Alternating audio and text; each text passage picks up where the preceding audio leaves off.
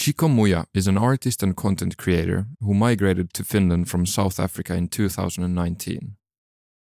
Like his content, our conversation touched upon a wide range of topics. We discuss his experiences in integrating into Finnish society, spirituality and hardships, as well as morality and humanity in modern society. Chico is a thoughtful, yet lively and warm person, and we hit it off almost instantly. So I hope you enjoy the conversation as much as we did.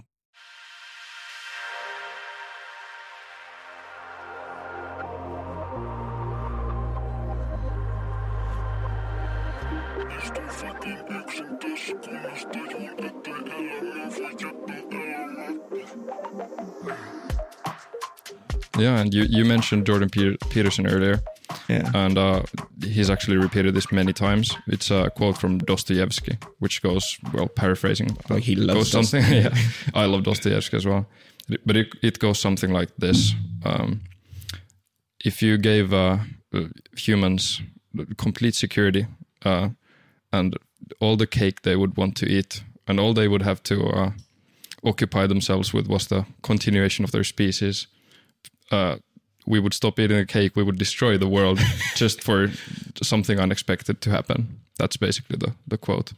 That is so which I really, yeah, I, I like it a lot.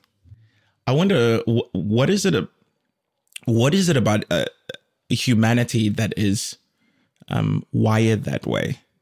That that's why for me, when when for example, I find one of the weakest arguments of God existing, like when people, t- one of the weakest arguments is, if God exists, why is there evil in the world? I'm I'm like, well, what you just explained is probably exactly why is because like um Well, the, the most common argument is that God gave us free will. and Yeah, yeah, yeah. We're doing the evil ourselves. exactly But then the counter argument to that is that we were made in God's image, and why would God's image have evil in it? But then you, the counter argument to that counter argument is that uh, uh, you don't know the grand plan. You Yeah, don't- true. there's this uh, very very uh, uh, old story. It's uh, I think it's uh, like a Chinese folk story uh-huh uh, it has a it, it's about a father who uh, who has a son and the son uh, falls from a horse uh, and his uh, leg uh, breaks and all the people in the village come saying oh no oh we're so sorry for your son and the the old farmer is like okay the next day uh, there's a war and uh, soldiers come drafting men and uh, well, the son can't go to war because his leg is broken.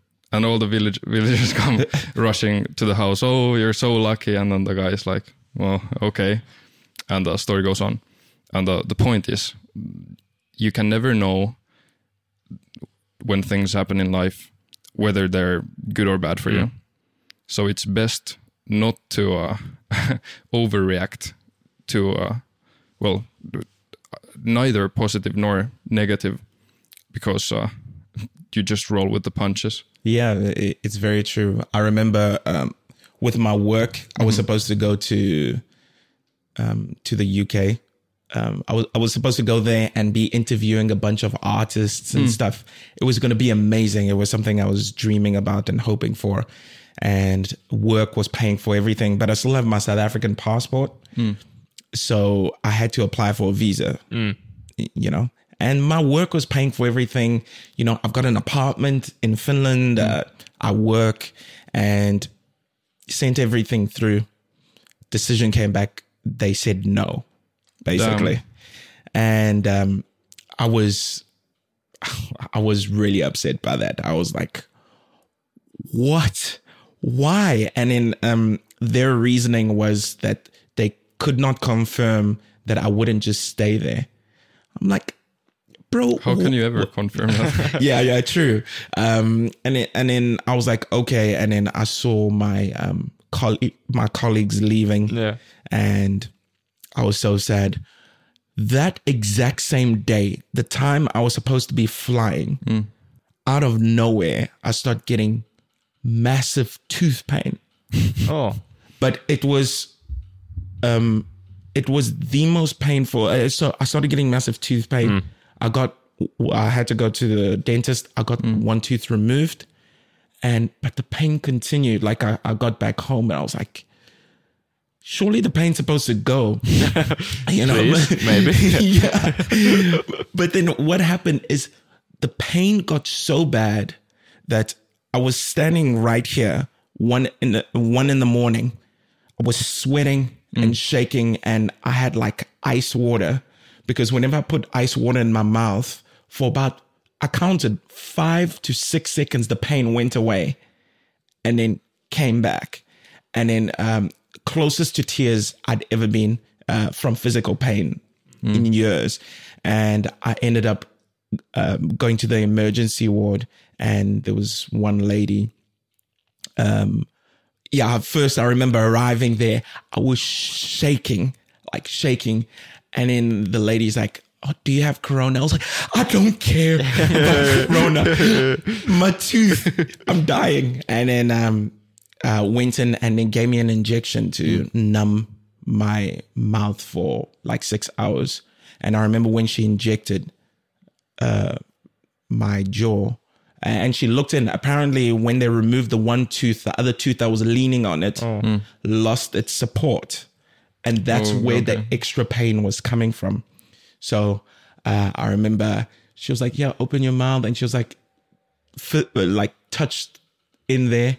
The pain, it, it was like electricity running through my body, and she's like, "Oh, okay, that's where it is." I'm like, "Of course, that's where it is." I already knew that. Yeah. You could have just asked me, and I would have just pointed at it. And then um, once she injected it, the relief was godly. It was like I almost started crying out of out of relief. Um, but uh, short, long story short, next day I went and got that tooth removed.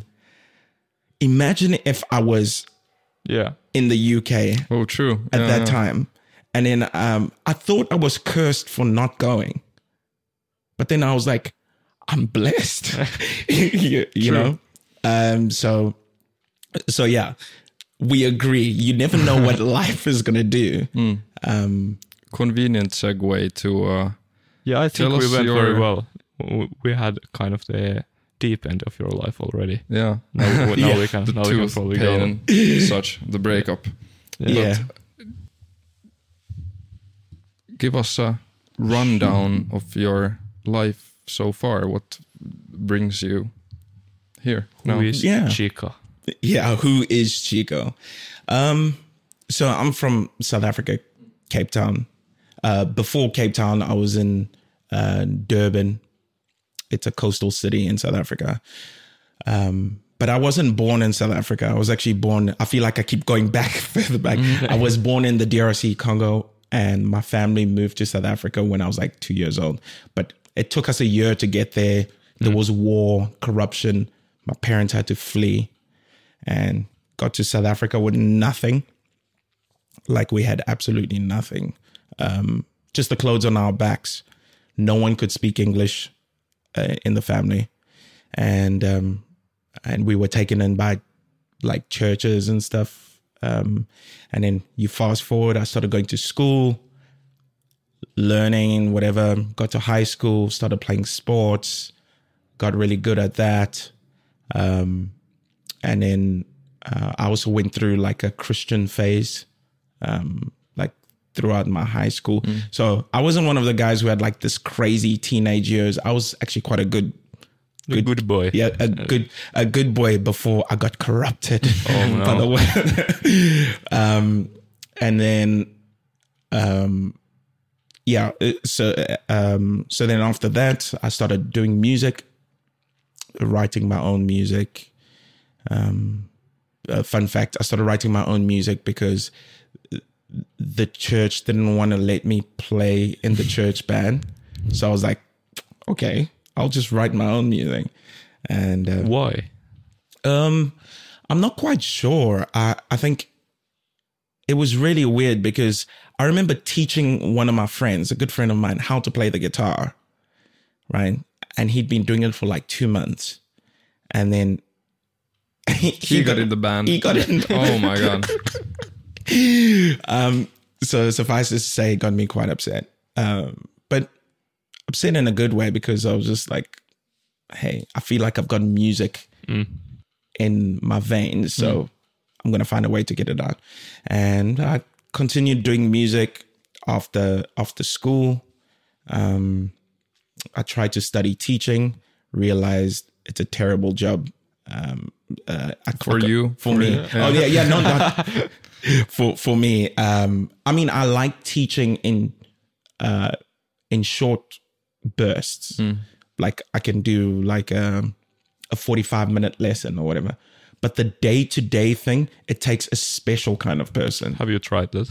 Yeah, I, I had to do like a six month um, while I was still studying. I didn't finish the degree because um, I was teaching a bit of drama and uh, I was supposed to also teach English, but I didn't get a chance to do that. But I was supposed to be teaching drama and the You were in to- South Africa then? Yes, Yeah, yes, yes, okay. yes, in South Africa, and um, yeah. Uh, but anyway, after that, I decided to start doing music full time, and um, in my music escapades, that that was really interesting because music took me quite a few different places around the country, and um, uh, like I put everything into it. Uh, I remember one time being like, "Oh, I have." I either pay rent or I buy the sick new pedal Yeah. like and and it was the only one left and i was like hey things are gonna work out i bought the pedal and anyway uh, and i still have it today like eight years later but um Did things work out?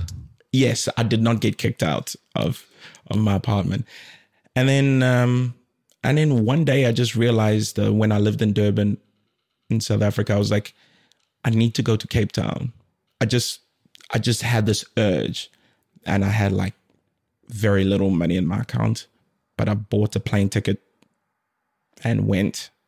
Um i'd messaged on facebook. I was like hey can anyone host me for like a couple weeks or a week? And then went there and started doing that uh, music down there and things were slowly starting to build up. And on one particular day i was performing and there was this girl um, uh, well there were two girls and um, they came and they wanted to buy one of my cds yes i was selling physical cds um, and then we connected and then it turns out that we were um we ended up vibing not with both of them me and, and the one. And it turns out she was from some country called finland.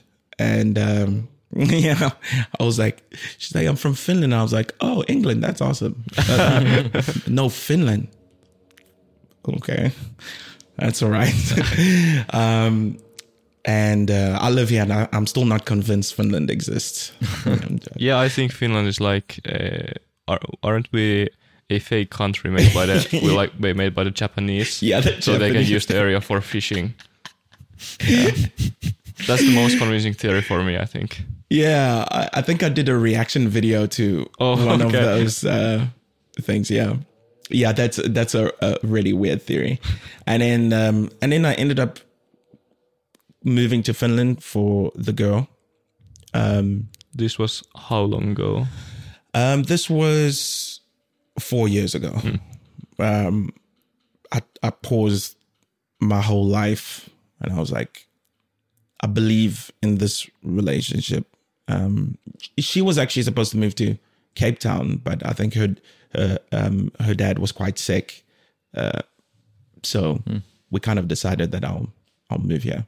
Then I moved here, and then tried. Things didn't work out after a bit of time, so we had to go our separate ways. And then, um, and then ever since then, I've been living and working here and making videos and working for the company I work for now, and um, and genuinely just trying to, um, I just want to live a pleasant life. You know, I wanna, I wanna, I want to get the most out of it. Like I want, um, like I love the feeling of being alive. I think it's really awesome. Even even the shitty bits, right? Um, What Yeah. what was the what's your what was your reason for staying in Finland and not moving back to Cape Town? Because if you want to do music, I don't know. If, I I don't think Finland is really known for blowing up artists in the international scene. Um, well, I think um, the first thing was I didn't think my story with Finland was over because when I first arrived here, it was difficult to try to see the bright side of things, but I ended up really disliking Finland for a while. Because uh, yo, it's it's so weird. like the people, the culture, the, the the food, the language, everything was really confusing. And add on top of that, uh, a difficult relationship, and you've got the perfect storm, you know. And I was It's just like, cold. yeah, and it's yeah, and it's cold. right I'm I'm not. I wasn't used to this sort of weather, and um, and when when I the relationship ended, I I remember thinking to myself, I was like, what happens now? Because uh, we don't have to get into like resident permits and whatever, but I was here because of the um, the relationship I was in. True. And then, but then my work, because I told my work, I was like, hey guys, the jig is up. Like, uh, you know, Shit's hit the fan, Yeah. yeah. And then, the, and then I was like, unless if you guys want to um, vouch for me and, um, and I stay because of work, we can do that. And um, they graciously did that because um, they liked what I did for them, which is good. So I'm glad I was working hard. Um, and then they allowed me to stay for work because because I was just like my whole life was here now, like, and I didn't want my memory of Finland to be like all the stuff I mentioned previously. And then once I stayed, something magical began to happen slowly. Is I began to fall in love with this weird little country and the people and the culture and um, you know all its little quirks, um, nature, um, just everything about it. And slowly but surely, South Africa became less and less home, and then this became home. So, um, yeah, that's that's basically why I ended up staying. That's quite interesting. So, if what's your situation now? Like, I I remember from the new kind of gov- government or the new coalition, there's this idea of having immigrants if they don't have a paying work for I think a two months period, yeah, they get deported from Finland. yeah. So, are you now if your current job ends, are you in danger of that? Yeah, I, I, I'm not sure. uh, It, uh, does that law still need to be voted on? Yeah, Like I. I, I, I don't think that's in action now. Yeah, but yeah. if it does come to reality, Yeah, it's. Uh, I don't understand the thinking behind that. I um, I do understand that uh, there are some areas of immigration that need to be tightened up and that sort of stuff. Um, but yes, to answer your question, if I were out of work for two months or, or two or three months, I'm not Yeah. quite sure which one it is. Um, I would have to legally leave, right? Um, which is really crazy. I don't understand. It- It's like um, the people you want here are people who are working, adding to the economy, actually doing good stuff here. And to add on top of everything else that makes it difficult to be someone who comes from a different country here with a different language, different culture, and to add this weird thing about three months, like how do you place your your your trust in a country like that if you're coming with your whole family. Um, and if you are some sort of specialist i know it can be really difficult to find uh, work. Like if you're some sort of specialist it can take two three months to find uh, a good fit right? Yeah, um, so yeah, that would impact me.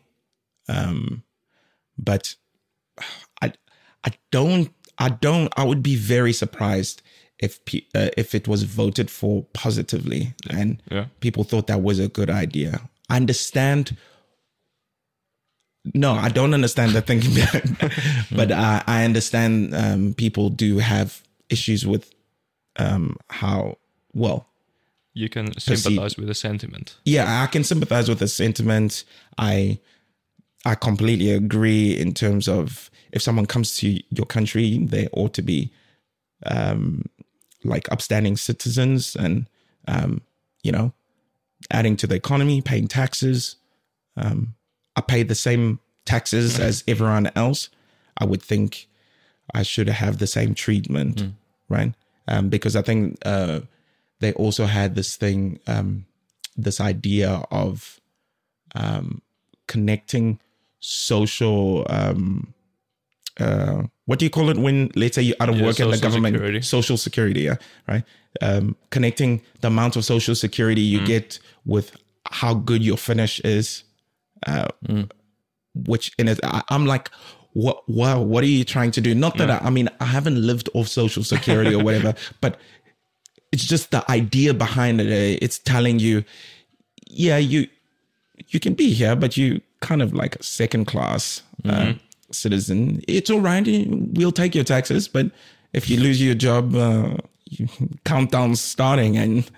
uh, but but but stay. We we are here for you. So that's kind of weird. I I'm really confused as to um, why they're going about it this way. Uh, it makes no sense. I know the strategy is to overshoot so that because uh, mm. if things get watered down, mm. you at least have a little something. I would guess that's how it usually works. You like you like pitch something that probably won't happen, Yeah. and then you you just cut back a little bit on that. Yeah, maybe so. It's like, yeah, we're not doing the worst possible thing. yeah yeah so so that's quite interesting I, i'd be interested for you guys as finnish people here mm.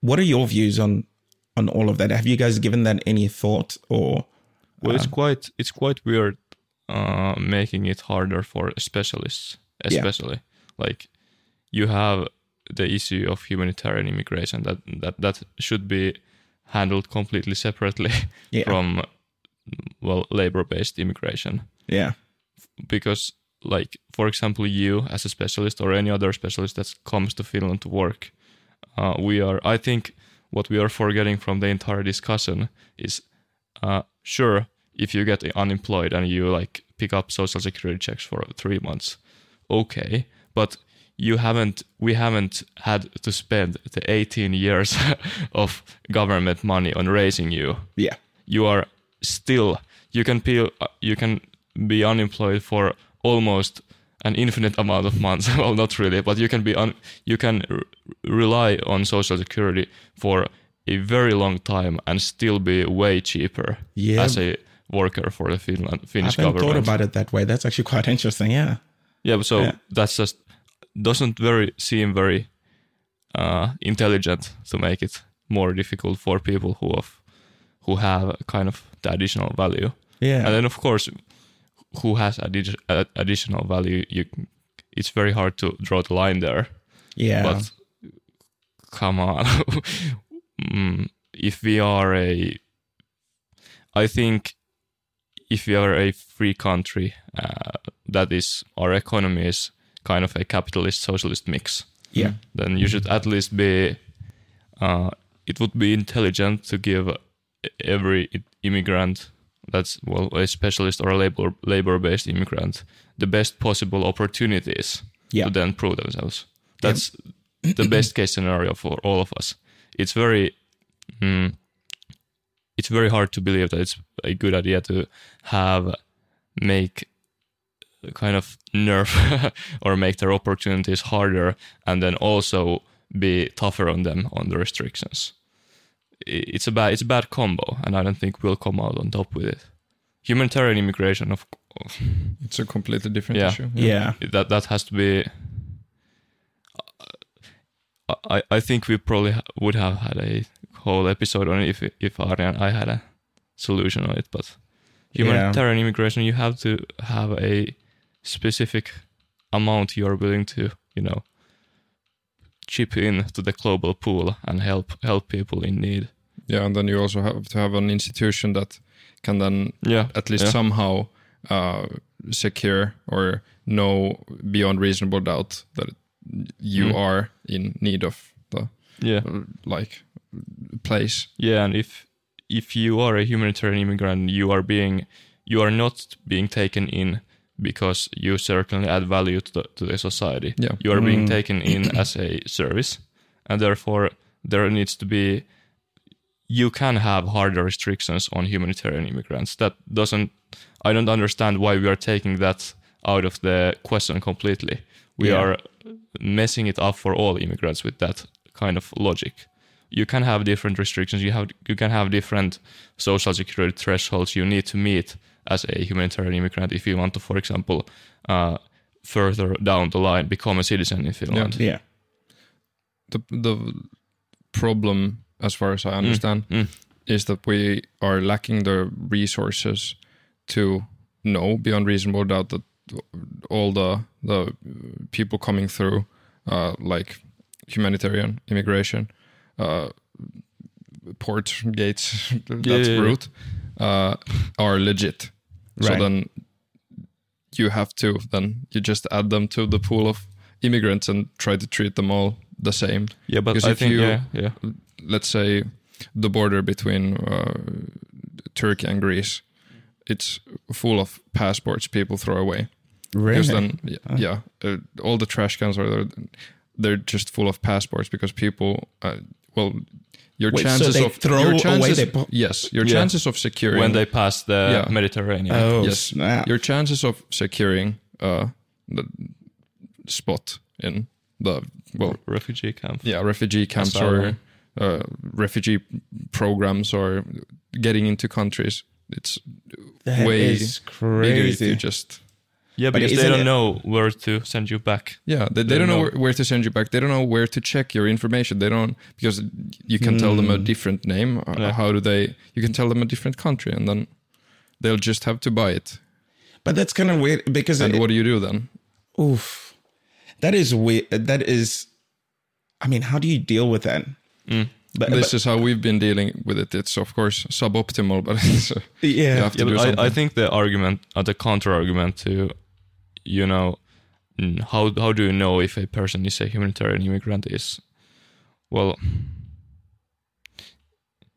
well, of course, in that case, this might, might may not apply, but the counter argument has been that if we only take humanitarian immigrants from the refugee camps through our quota humanitarian immigration Mhm. system, then we can at least kind of be sure that yeah. they have they're Because- probably legit because yeah. the because someone there is so yeah. shit. Yeah. Because I think we had, and of course this this fact can be checked, but uh, we had Seida Sohrabi on on a very one of our I think first episodes ever, and I think she said something like along the lines of people who are able to travel or buy uh, the kind of traveling I don't know services, but yeah, by the people who are able to afford the route from some country to Finland, they are not kind of in need yeah. of Finnish asylums because that route is so expensive to go through.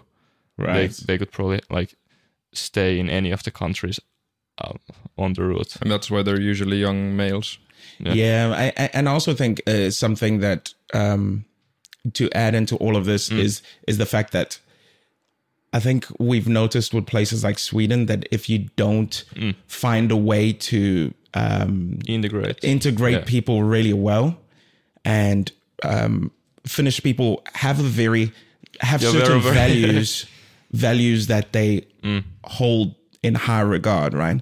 And if you bring people from different countries with a completely different system, um, uh, with completely different morals, and then it clashes with uh, how how Finnish culture actually is, that will at least uh, on the national stage when people are watching that will aggravate people.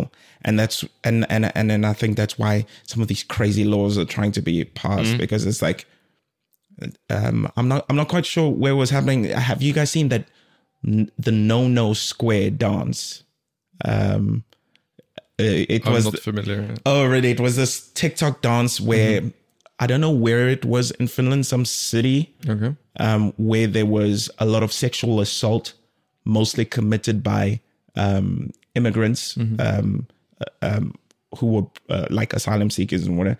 And then they created this whole TikTok dance to to stop that from happening. Interesting. And it was no, no, it was the cringiest thing ever. And and you know. It went viral in in a lot of like Asian countries where they started using it as like their uh, Without knowing where it came from. Oh well, well, I think they were making fun of it Oh, okay. because I mean the idea. I think it goes, it goes, no stop. This is my no no square, and it's like this weird dance and whatever, and it just looks really terrible. But the point is, for people who live mm. here, seeing that, hearing that, what? There's a lot of sexual assault happening mm. because mm-hmm. people who actually don't need to be here are here and causing that. That just aggravates people right? Mm-hmm. And then um so so it is and I, and I'm not quite sure as to all the numbers and Yeah, yeah. and whatever. You can probably to kind of twist the numbers in Yeah. a way to suit your agenda. Yeah. Yeah, exactly. But then you also kind of get to this idea of like, if you come into someone's home and they allow you to stay there, um, like if I go stay at a friend's place, I would usually be extra clean and and you know, and I'd offer I'd make sure Yeah. I'm I'm not disturbing their place because they let me in, right? So I think there is kind of like um more more pressure on you to to actually add something good so i think that's why people get uh, don't have a lot of tolerance for for that sort of stuff Yeah, and then also uh, there's this uh, pretty problematic. Well, the way psychologically speaking, mm, people usually uh, approach feeling like an outsider is pretending you don't want to be in, Yeah.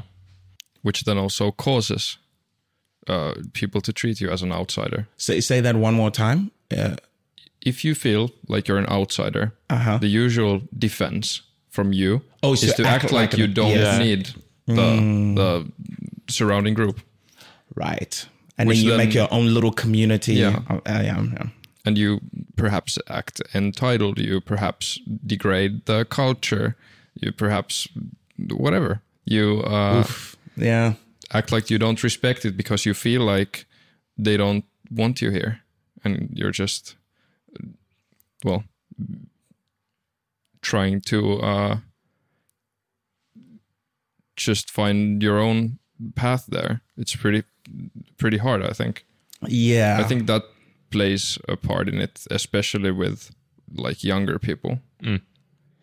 H- how would um how would how would we go about actually trying to integrate people properly or uh, because i think y- even if you are bringing people in because of a humanitarian crisis or whatever i would think you would still vet the people make sure that it's not like a serial killer or something or like you know?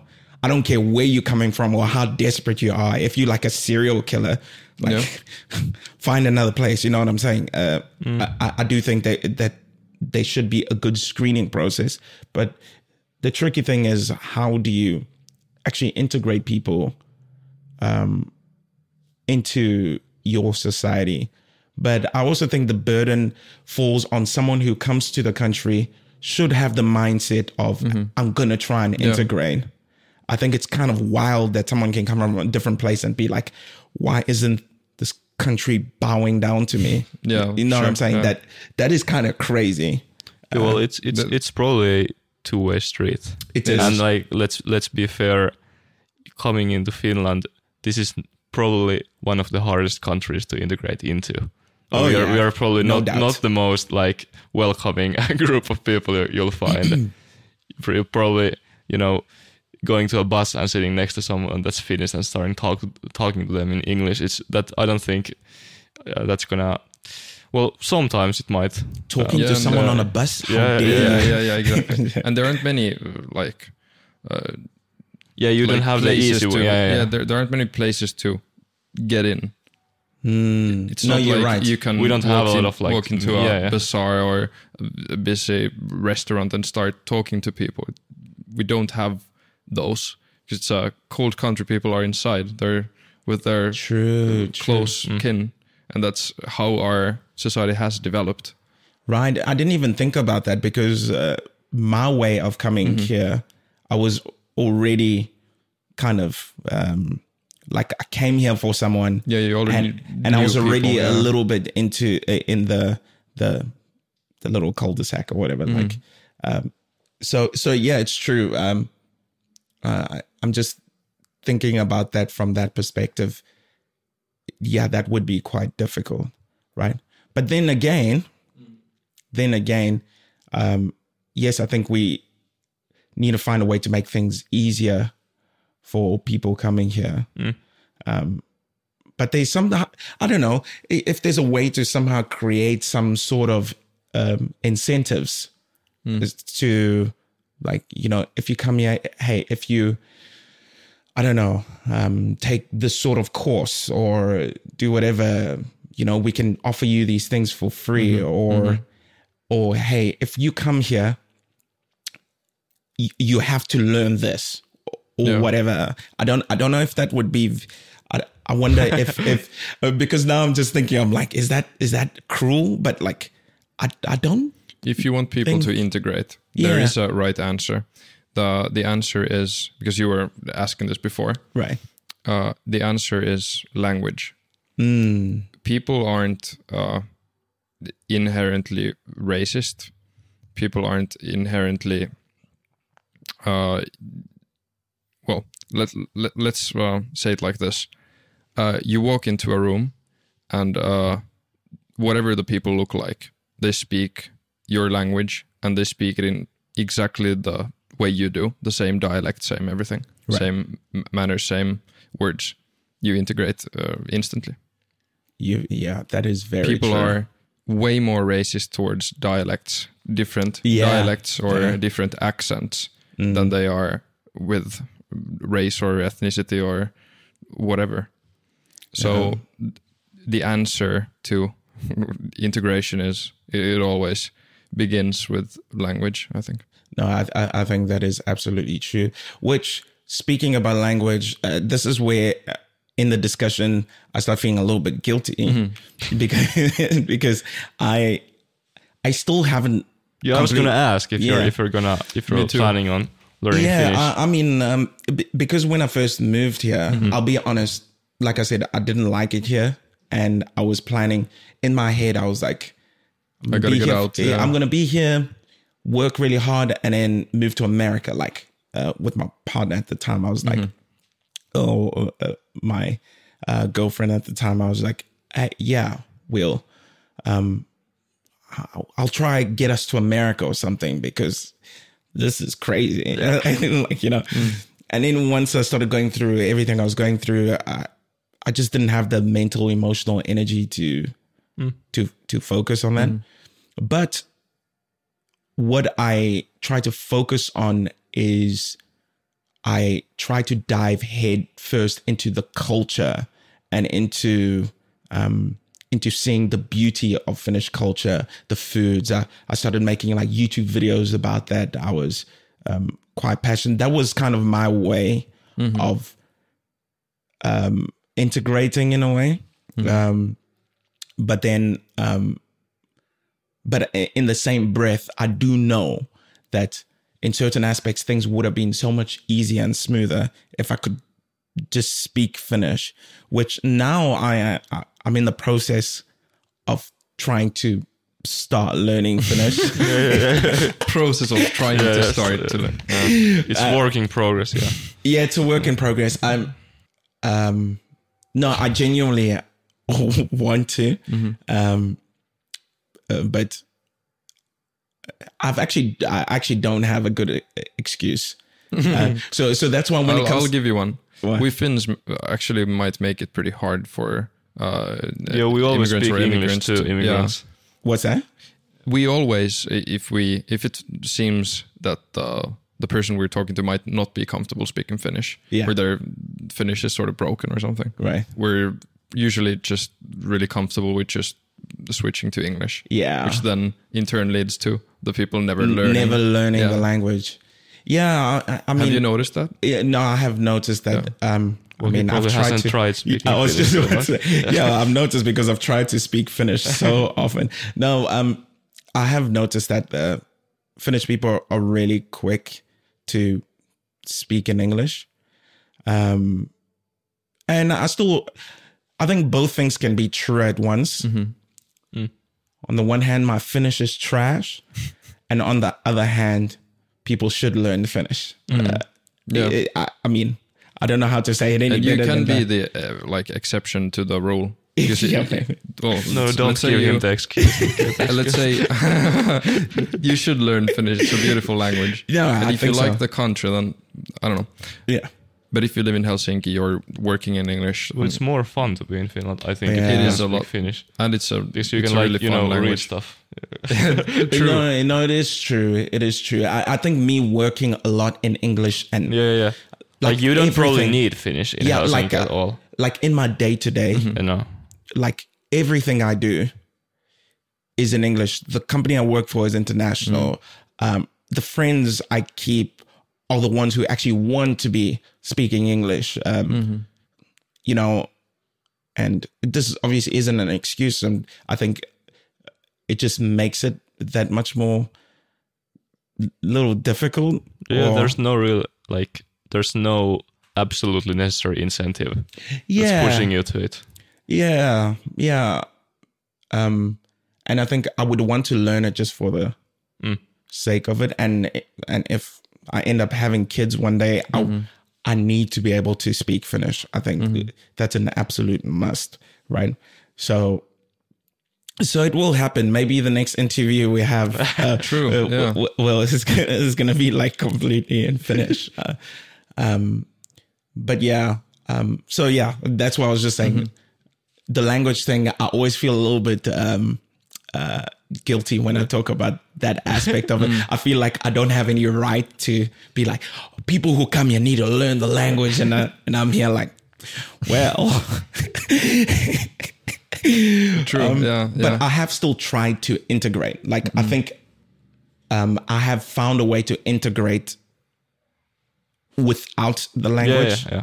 I think the integration showing, um, reflecting back the same values, treating people with respect, um, all these, all, all these sort of things, working hard, not, not, um, being a menace to society yeah.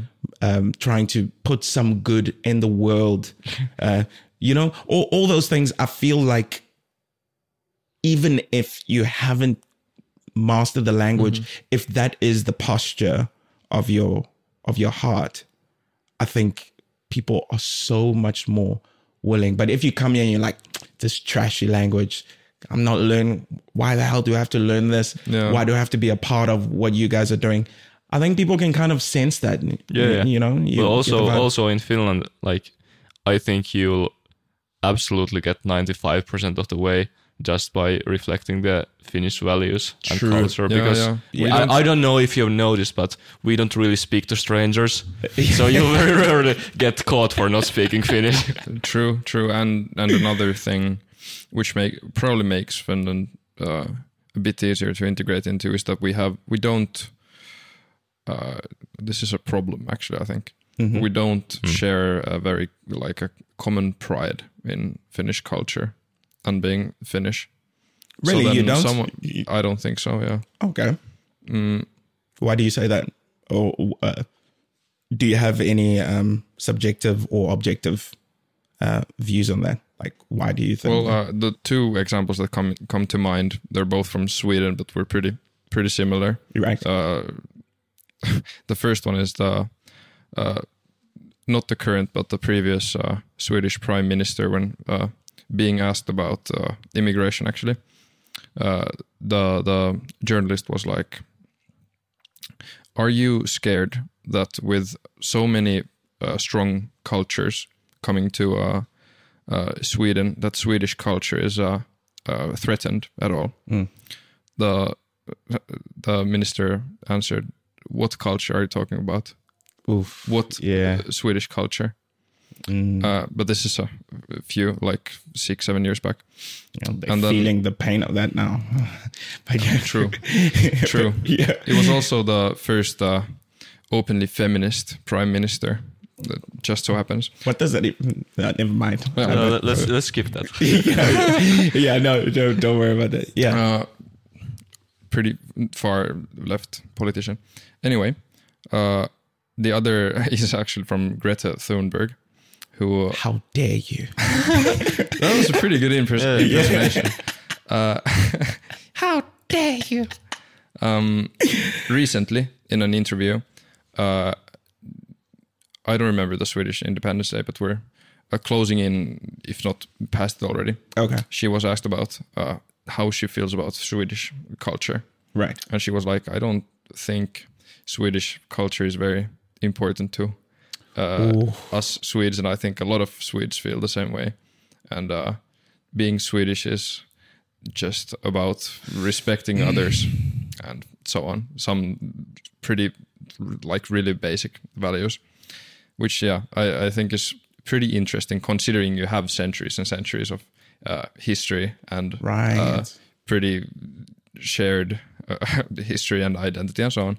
But then, yeah, I think we Finns, uh, many Finns share the sentiment, and we at least have some inferiority complex compared to uh, other uh, cultures. Yeah, I, and I also think like um, one thing I do find quite interesting about all this is um, I hate it when I lose my train of thought. It's the most annoying thing.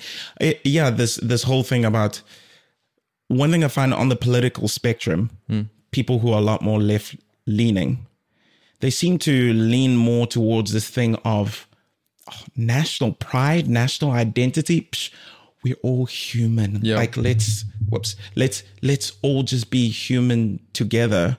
Um, Yeah, but it's like, but then what's binding you?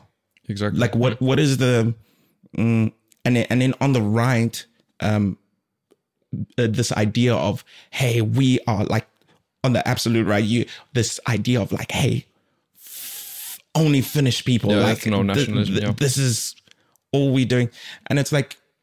I think both can be true, and you can find somewhere in between where it's like Mm. it's true. I think there does need to be something that binds a country together. Mm-hmm, Uh, you know, like the, otherwise, what are you? Um, you know, uh, when when countries are more homogenous and usually they function Mm-hmm. Better. better. Yeah, I know it sounds crazy to say, but that's just the way it is. Yeah. Um, so I think this idea of everyone is just the same. We, whatever. No, there's completely different values attached to those. Um, the thing that everyone agrees is like, hey, this is what it means to be us. Like you know, there, there's there's history attached to that. There's uh, the way you act and behave, values.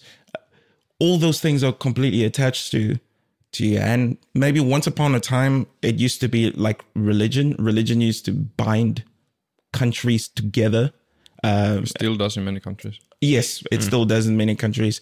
Um, and uh, now that we kind of getting rid of those sort of things, and um, like the case with Päivi Räsänen, uh, like uh, now things are getting spicy, like around there. Uh, But like, yeah, so I don't know. I definitely think you you have to have something that binds you, or else it's just going to devolve into chaos.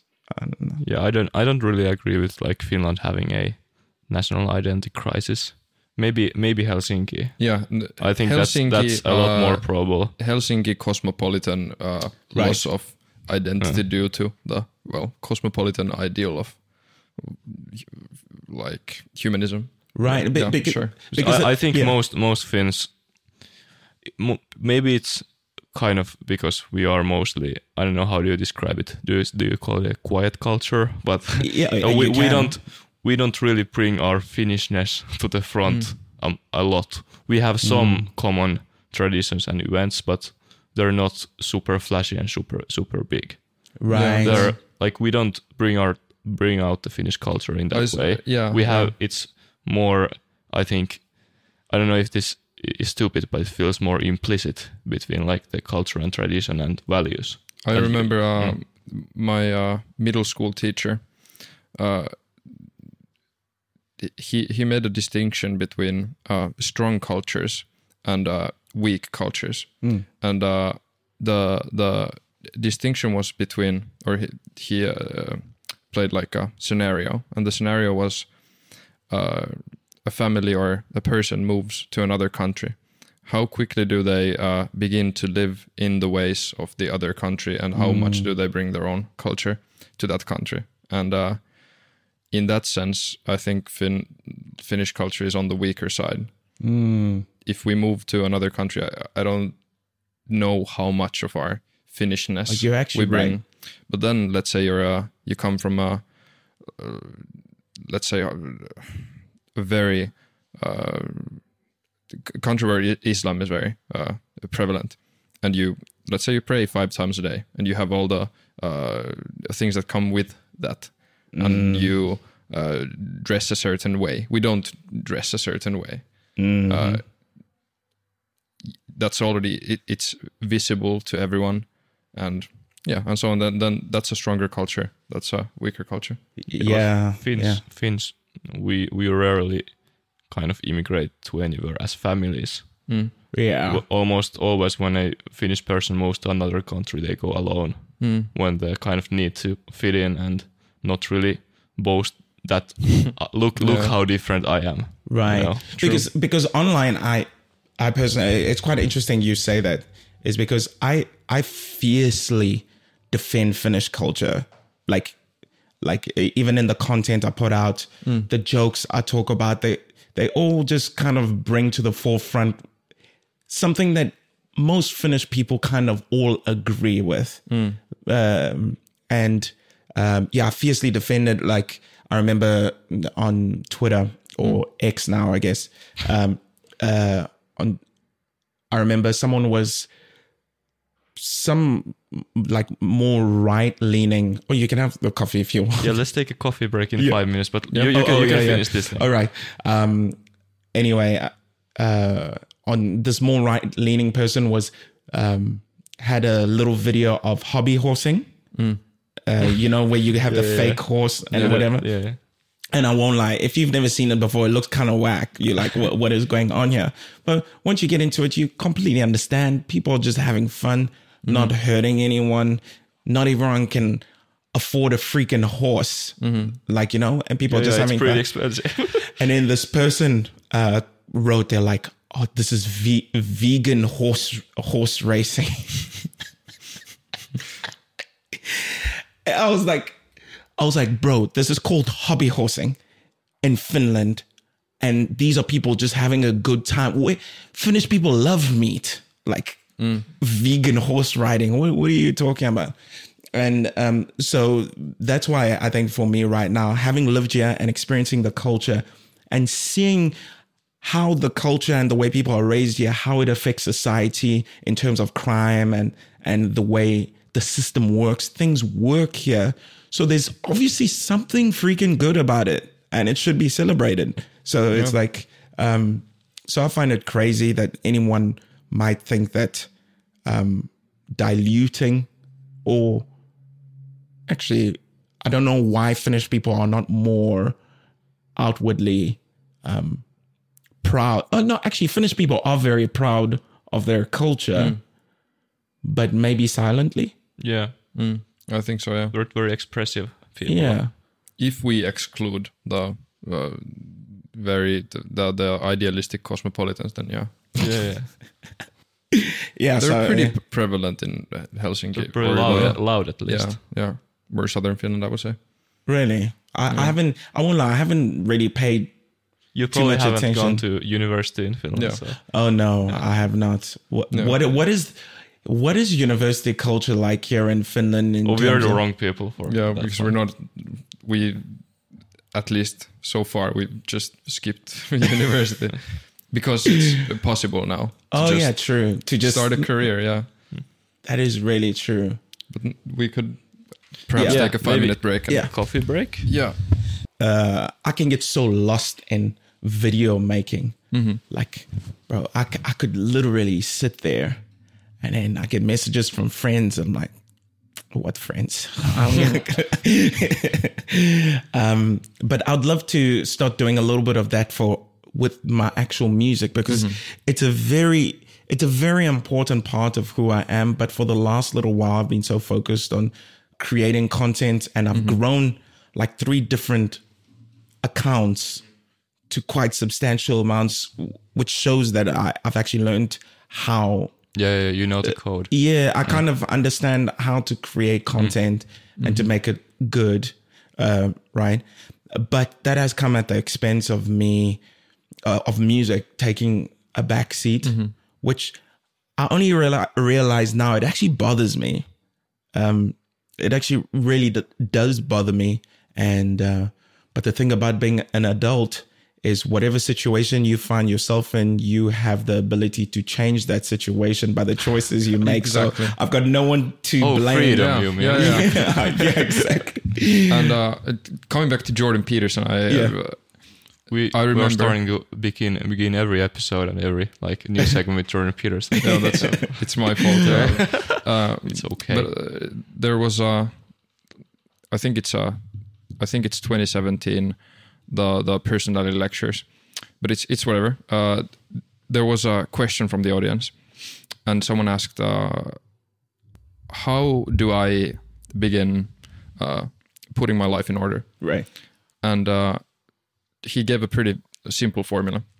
The thing was uh, because there's there's always uh, uh, like uh, an infinite amount of things to uh, focus on and to get better at and to whatever. Uh, ask yourself what bothers you, and the things that bother you. Uh, because there's probably a few things, and they're from different areas of life. Those are the things you should orient yourself uh, with So good. and uh, because if they bother you uh, ask yourself why and if it is uh, like a, uh, a morally good reason Right. pursue it and if let's say you just admitted that uh, music taking a backseat bothers you there's probably a reason there's probably a calling inside you that you How did I set myself up a trap like this? no, no, it's really true. No, I agree. Um, I think um perhaps a bit along the same lines. I think Jordan, B- Jordan Peterson gave a different, almost the same answer, but the same question. He had the answer of uh, if you're, for example, sitting sitting in your room and you ask yourself, "What's one thing that I know I'm doing wrong so that I know good. I could correct in my daily life?" That's and so I- good. yeah yeah And I know that I have the like willpower to correct Yeah. it. I- I- Do you know I um and I completely agree with that.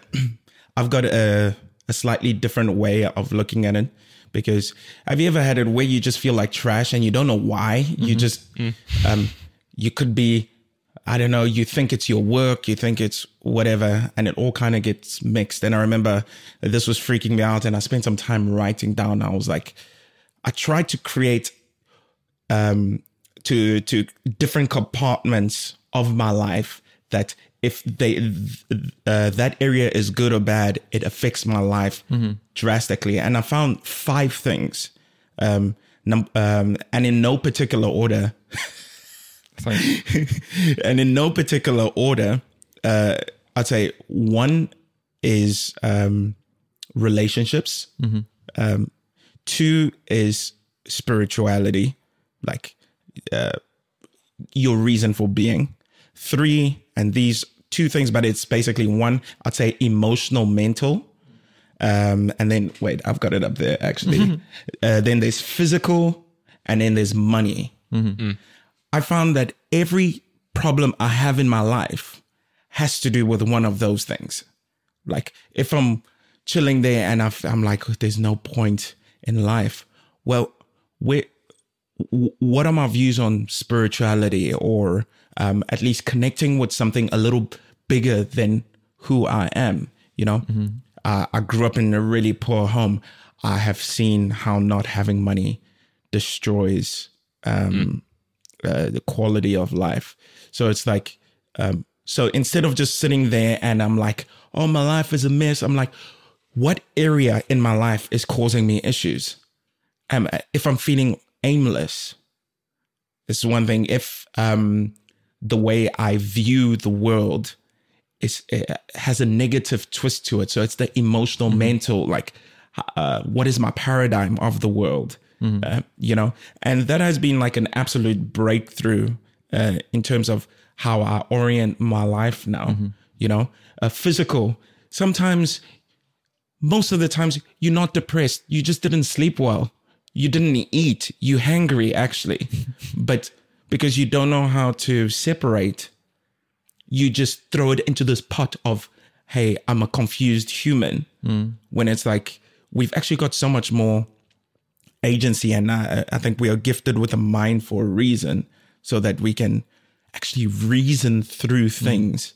Like sometimes like for for example i started um, doing morning exercises not i didn't go to the gym because i knew that if i went to the gym i'd create excuses so Yeah, so I decided that every morning, most mornings, without fail, I'd wake up and do push ups and sit ups and that sort of thing. And one thing I realized is that just on a purely physical level, when when I wake up in the morning, I feel absolutely trash. Let's just say, um, I allow that feeling to be there. I'm like, I, woke up. I'm not going to stress about this feeling. I feel trash right now. That's completely all right. That's that's fine. My body just woke up, and then I will do an exercise, and just off that exercise, I always immediately feel at least forty to fifty percent better. Like I've already, I feel like I I I- I just like lifted my my mood to a certain level, mm. Uh, and that was purely just the physical side of things. If I didn't do that, uh, and also about those five things, they all interconnect and they're all mixed in together. So your physicality can affect different areas. And there are times when you have to lean on one more than the other. Let's say, um, I don't know, you you're sick, right? You've got no control over that. So hey, maybe you need to rely more on relationships and spirituality at that moment, or um, you know, Yeah. and and and I noticed that um, something I would love people to know, um, especially guys in particular, is this idea that you have more control over life, over the way you experience it than you think. Um, I, I I don't know if you guys have ever heard of uh, Viktor Frankl. Yeah, Yes, yeah, I- yeah, yeah. There's hardly a podcast episode where I don't mention. Really? Yeah. Um, there, there's, uh, I I can't even remember the exact quote, but it has. I might remember it. Yeah, yeah. it, it, it has Give a hint and Arne it has will it always touched my heart. Um, it's Yeah. it's something something along the lines of um, uh, if I can try and paraphrase it, um, how does he say it again? Um, something along the lines of you. Uh, there's something that they can't take away from you. Yes. Uh, uh, the way you act, uh, the with uh, your choices. Um, Yes, it was. It's from the first part of uh, Man's Search for Meaning, when they Yeah. arrive at the concentration camps and they're uh, stripped naked, and they're all all their uh, possessions are taken from them, probably burnt, or if there's anything valuable, they take it for use, and they uh, take your hair away. They take everything away, and then he looks at the mirror and thinks to himself, "Damn, they could take all this away from me, but I'm, I'm still me." that is You can't so take that away. I, I want to actually quickly, Yeah. um, actually, uh, I think I think the the quote is worth reading. Um, let's see, Viktor.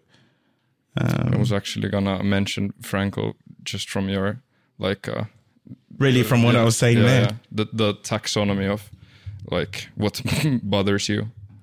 Um, Then again, that's not really a surprise. Yeah, yeah. something oh yeah everything can be taken from a man but one uh, but one thing the last of the human freedoms to choose one's attitude in any given set of circumstances to choose one one one owns one's own way.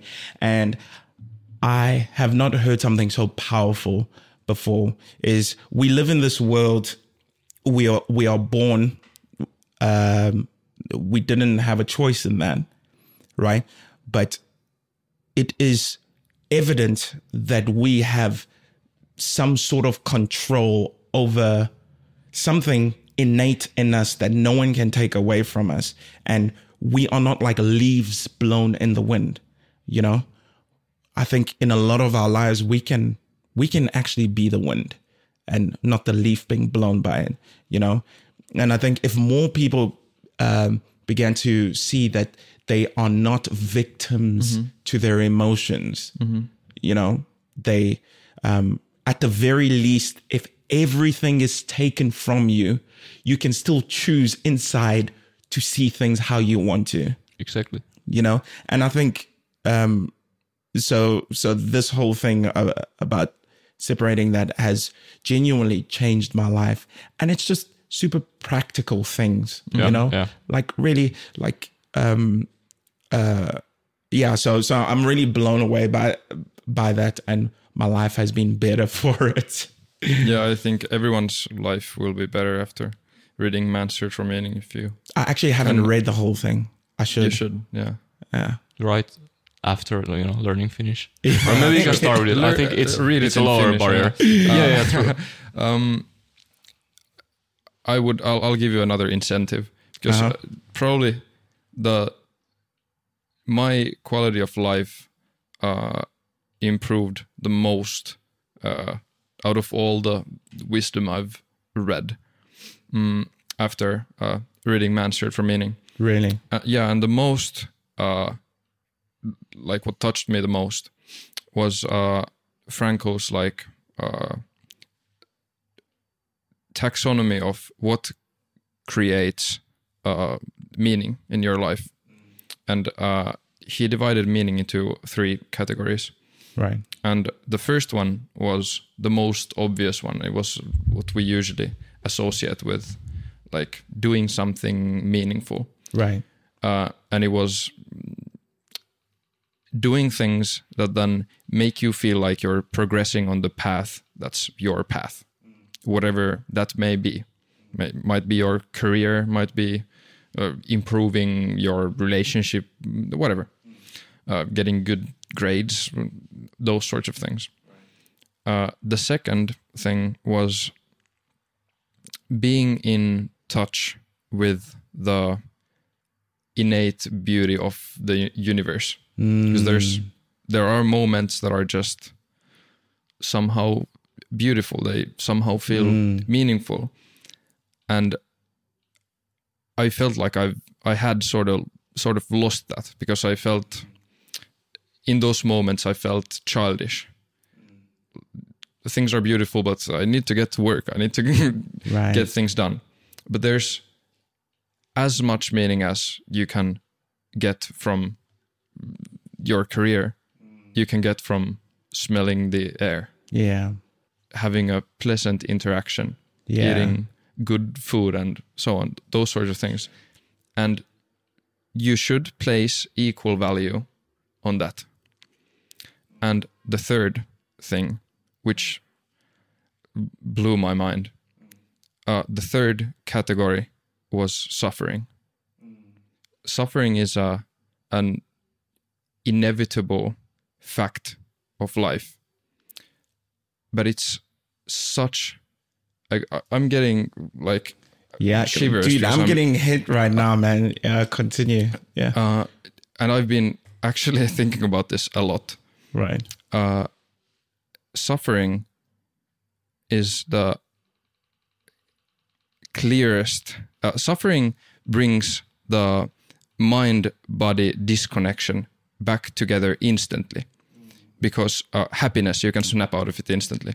Even sadness, let's say uh, you're sad, but then uh, something comes up and you can instantly orient yourself. I win a million Yeah. euros. Yeah, sure. Yeah. Suffering, it's a fact. There's no way to escape from suffering, be it physical or mental or a connection of the two. And suffering is always it's your own, and it gives you a clear direction every time.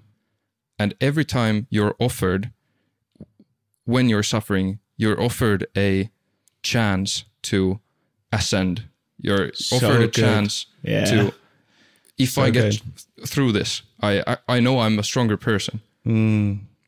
So and that's why that's why many philosophers, starting basically from uh, Schopenhauer, which I don't know if you're familiar with, but Mm. Yeah, I've heard. yeah, he's the guy who had the most terrible life ever.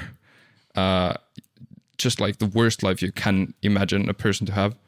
And he came to the realization that suffering is uh, the most important thing in uh, growth.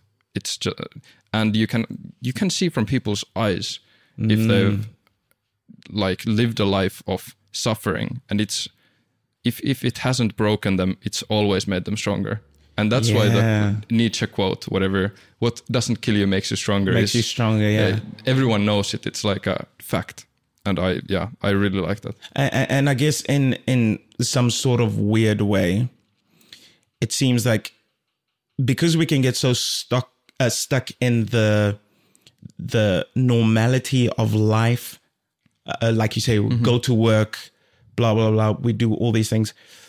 There are moments in life when something happens that is beyond our control that forces us to have to um, like you said the mind body connection uh, to to kind of bring you back into like Yeah. Hey some of these things that i thought were so important are not right now. Like for example my mother bless her i love her but uh, she stresses a lot like her whole life. She's really uh, a big stressor right? And um, more recently she was just like um, again pretty stressed out about stuff about money about whatever.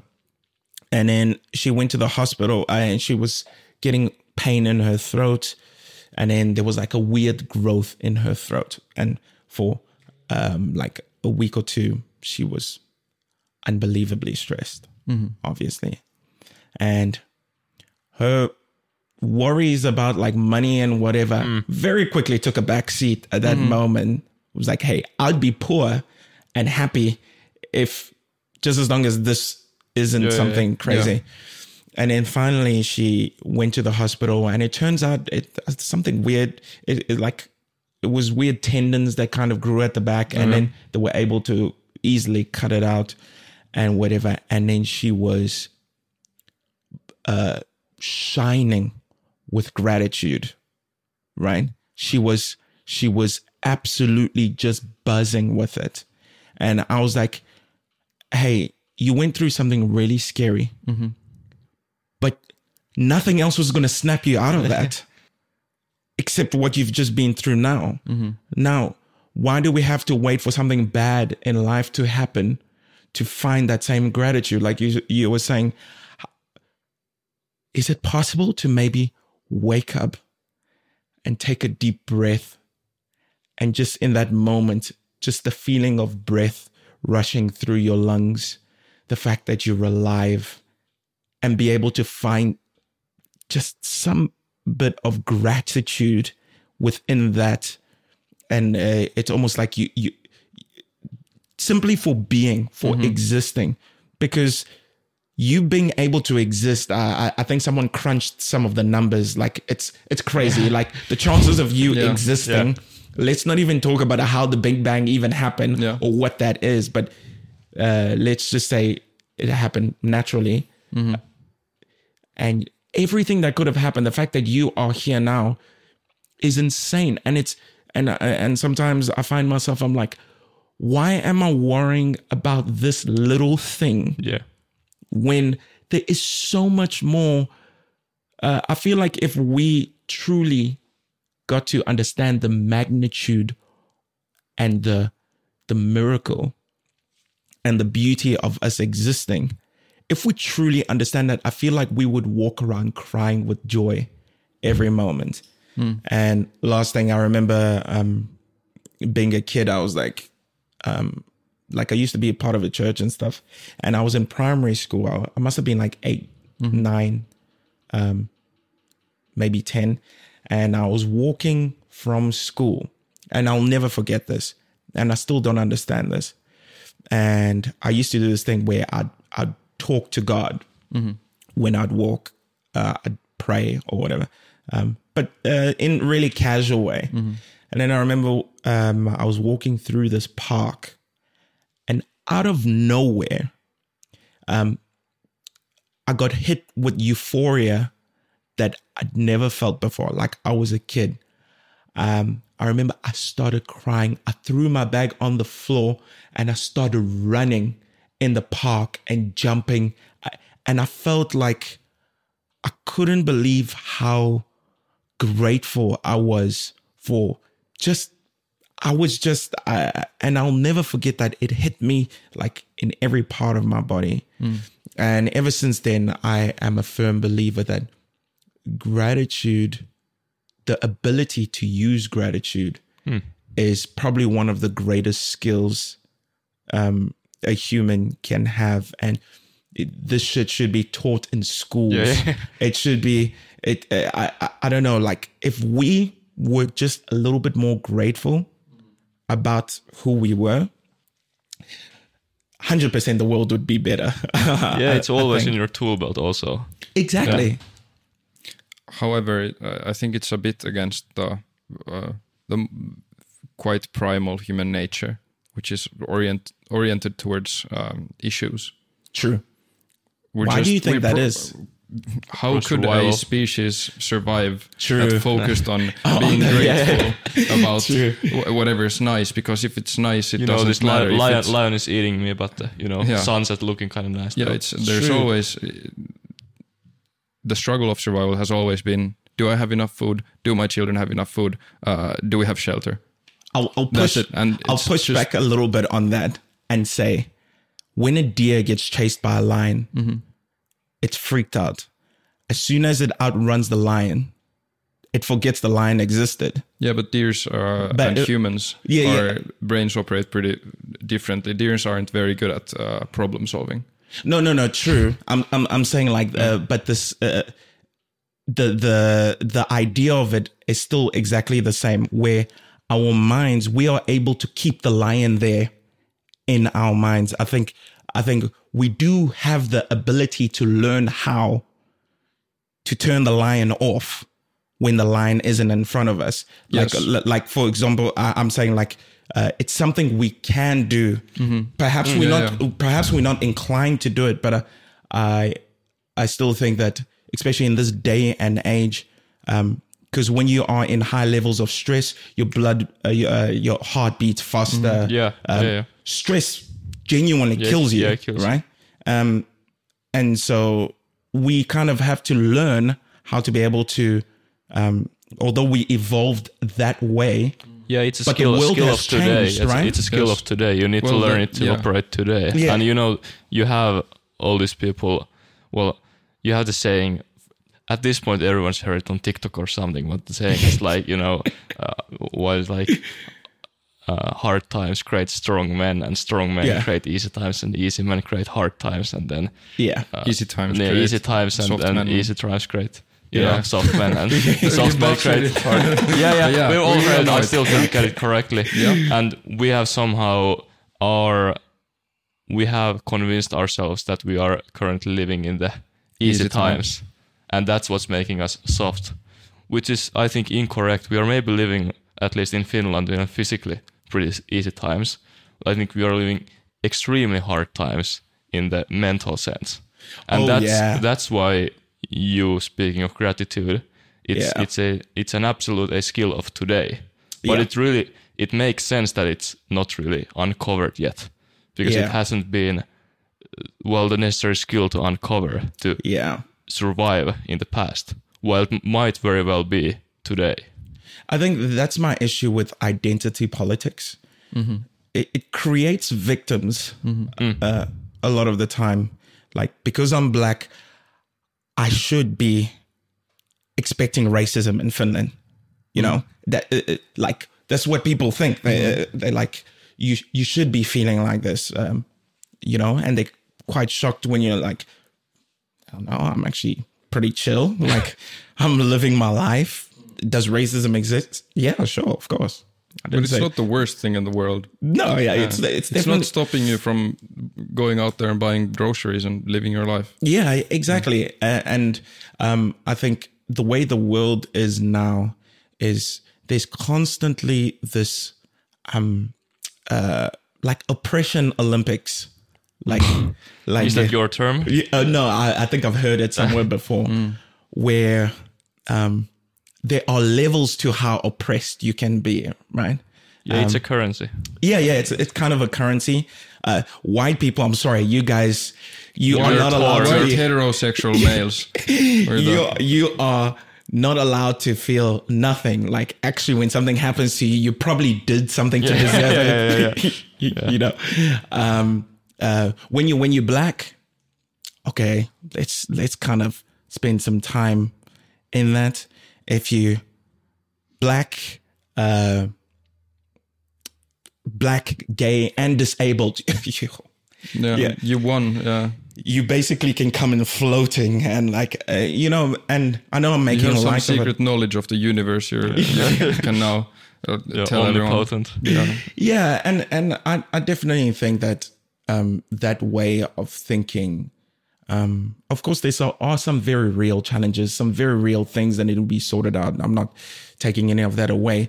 But imagine if the posture of humanity was more this thing of, I've got agency, I can change things. Oh, I've got racism here in Finland. Oh, I can either Well, let's fix it. yeah, I could either I could either try and fix it or I could get out. Yeah. Like you, you know, like I've got agency. yeah. You know, we're not living like um, back in the days where things, were, yeah, probably wouldn't be good for me. uh, and uh, uh, but yeah, I don't know. We can we can continue this Mm-hmm. part of the conversation. I think we will have another episode in the future for sure, and we can Mm-hmm. Yeah. probably continue this more higher level uh, part of the conversation then. Sure. But I I see a segue here, and I Okay. really need to take it Take it. because w- while we were taking a break, we were discussing kind of well, we were really touching on the immigrant experience in Finland, Yeah. and then you know flashing the idea of an immigrant experience in Finland podcast, which we will we will get back to after Yes. after this. We'll get dinner or Yeah, coffee sounds or so something. good. Yeah. But yeah, um, but what I really want to ask is, you know, give a summary of your experience as an immigrant in Finland. You know, including racism, including the difficulty to integrate, including how have you found yourself able to integrate, Right. and well, everything you deem necessary here. Right. Um, I will say in the beginning, moving here, it- it was quite a shock to me in every sense of the word, obviously. Um, it was just, it was a very strange experience because coming from South Africa, um, when I saw white people, they either spoke English, Afrikaans, um, maybe French. But then I arrive here and people uh, they speaking this language that where I'm like, oh, they they totally making up words right now, uh, you know, and that was really strange to me. But then when I started coming in and I'd be in environments where everyone would be speaking Finnish or um, the jokes they would make or just it was just all very something I wasn't used to, um, you know. And like I said in the beginning, I didn't um, enjoy it all that much, but then I started to lean into it, right? I started to understand that um, that the world is is quite a good place uh, um, if I choose to see it that way. So I started to actively look for all the good stuff, you know, things that I didn't understand or didn't know, things that bothered me. Uh, like, you know, which one's the milk and which one's the whatever. Um, um, I, I began to actively go out and start looking for friends. I would, I would go to places and speak to people. Um, I would, um, I started to research things about Finland, and um, I would start sharing my experiences. And and one thing I noticed is that, in general, there are certain there are certain rules. Uh, number one, I learned very quickly to not try and superimpose what I'm used to onto this country. In South Africa, you sit in the bus, someone's going to talk to you about something, or someone's going to sit really close to you and it's going to be uncomfortable. Um, and you kind of expect that. But here, you have to, if you don't understand the rules, you'll start thinking that people are just rude, right? you We have the no no yeah, yeah. square. Yeah, we have we have our own no no square. yeah. Have you we had don't an ex- need we yeah. don't need the dance. We just Yeah. we have the no no square. I think we have the no no aura.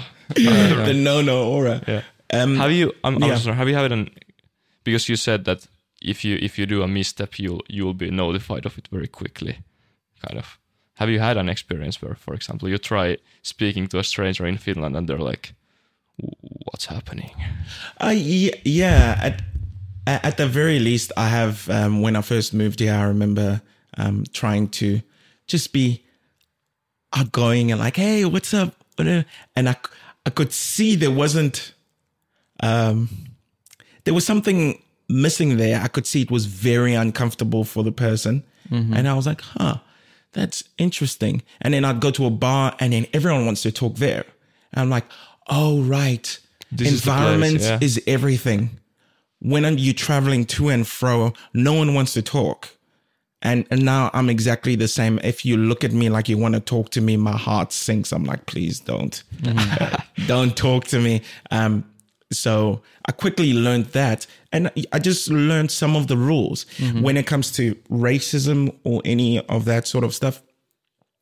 I just simply I came from South Africa, right? So, and I'm not trying to downplay anything, but when people talk about racism here, and I'm from South Africa, it's just chalk and cheese to me. I'm like, oh, someone looked at you weird. That's that's what is that what you're saying was racist? Like like, and I'm just like, bro. In South Africa, racism looks very different. It's all up in your face. It can affect your actual quality of life, like just in general. Um, In where- what ways? um, well, in, in terms of like um, in South Africa, you still do get uh, um, like certain jobs. For example, um, uh, if you're black, you're viewed as someone who's m- more likely to steal. Um, so um, there's certain areas uh, being black where I'd be nervous to walk down simply because, especially if it's at night and I'm walking because I know that everyone's like, oh, this guy's probably going to do something or whatever. Or um, if you're a certain part of the country, you can actually get beat up if you're in the wrong area. And this goes both ways, I think, for both black and white people, respectively. Like, um, if you're white, hey, you you probably are a target for uh, people trying to take your stuff. So, and the way South Africa is structured, it's still super racially divided. So Yeah. everything has a some sort of racial tension attached to it. Race is like a gaping, festering wound that has not been healed, and and it and it stinks. It's everywhere. It's um, people get killed because of it, right? And then I moved to Finland, a society who themselves have been oppressed by uh, the Russians, the Swedish people. They, uh, um, I don't know how F- Finnish people would just be like, yeah, we've been oppressed. Now we are racist uh, ourselves. Like, um, I think Finnish people in general are they're very protective of their culture. I think you can so easily misinterpret someone protecting a, a, a sort of culture vibe then uh, and comparing that to racism or whatever. Like for example, going to an area and not knowing how to speak Finnish. Yeah. And some people maybe don't want to vibe with that. like they just like, yeah, I don't want to speak English. Or Yeah, and there's a pretty sub- substantial minority that don't speak English at all. yeah, true, in true, Finland. true. Especially when you go to certain areas. Um, so, so there is that, and you know, I guess I am a very charitable person. If I'm sitting in a bus and someone looks at me like this, the first thought in my head is not, oh, it's because I'm black. Like, um, I just don't know how you are able to quantify that. I'm not saying, dear viewer, that there is no racism. um, I'm saying like, um, I just feel like it's very e- it, it's it's very it's it's very hard to kind of quantify it at least for me personally. So my experience here i haven't felt discriminated against. I haven't felt like um people have not wanted to hang out with me or whatever or not want to give me a job because i'm black or anything like that. I do remember this one time though where i was sitting in a bar uh, and um, I was just having a beer, and this white guy walks in and sits down opposite me, and uh, I'm just sitting there, and he's like, uh, and I was on a phone call, and uh, in the call, I was like, "What's up, man?" And he looked at me, I was like, "Bro, do you have any weed?"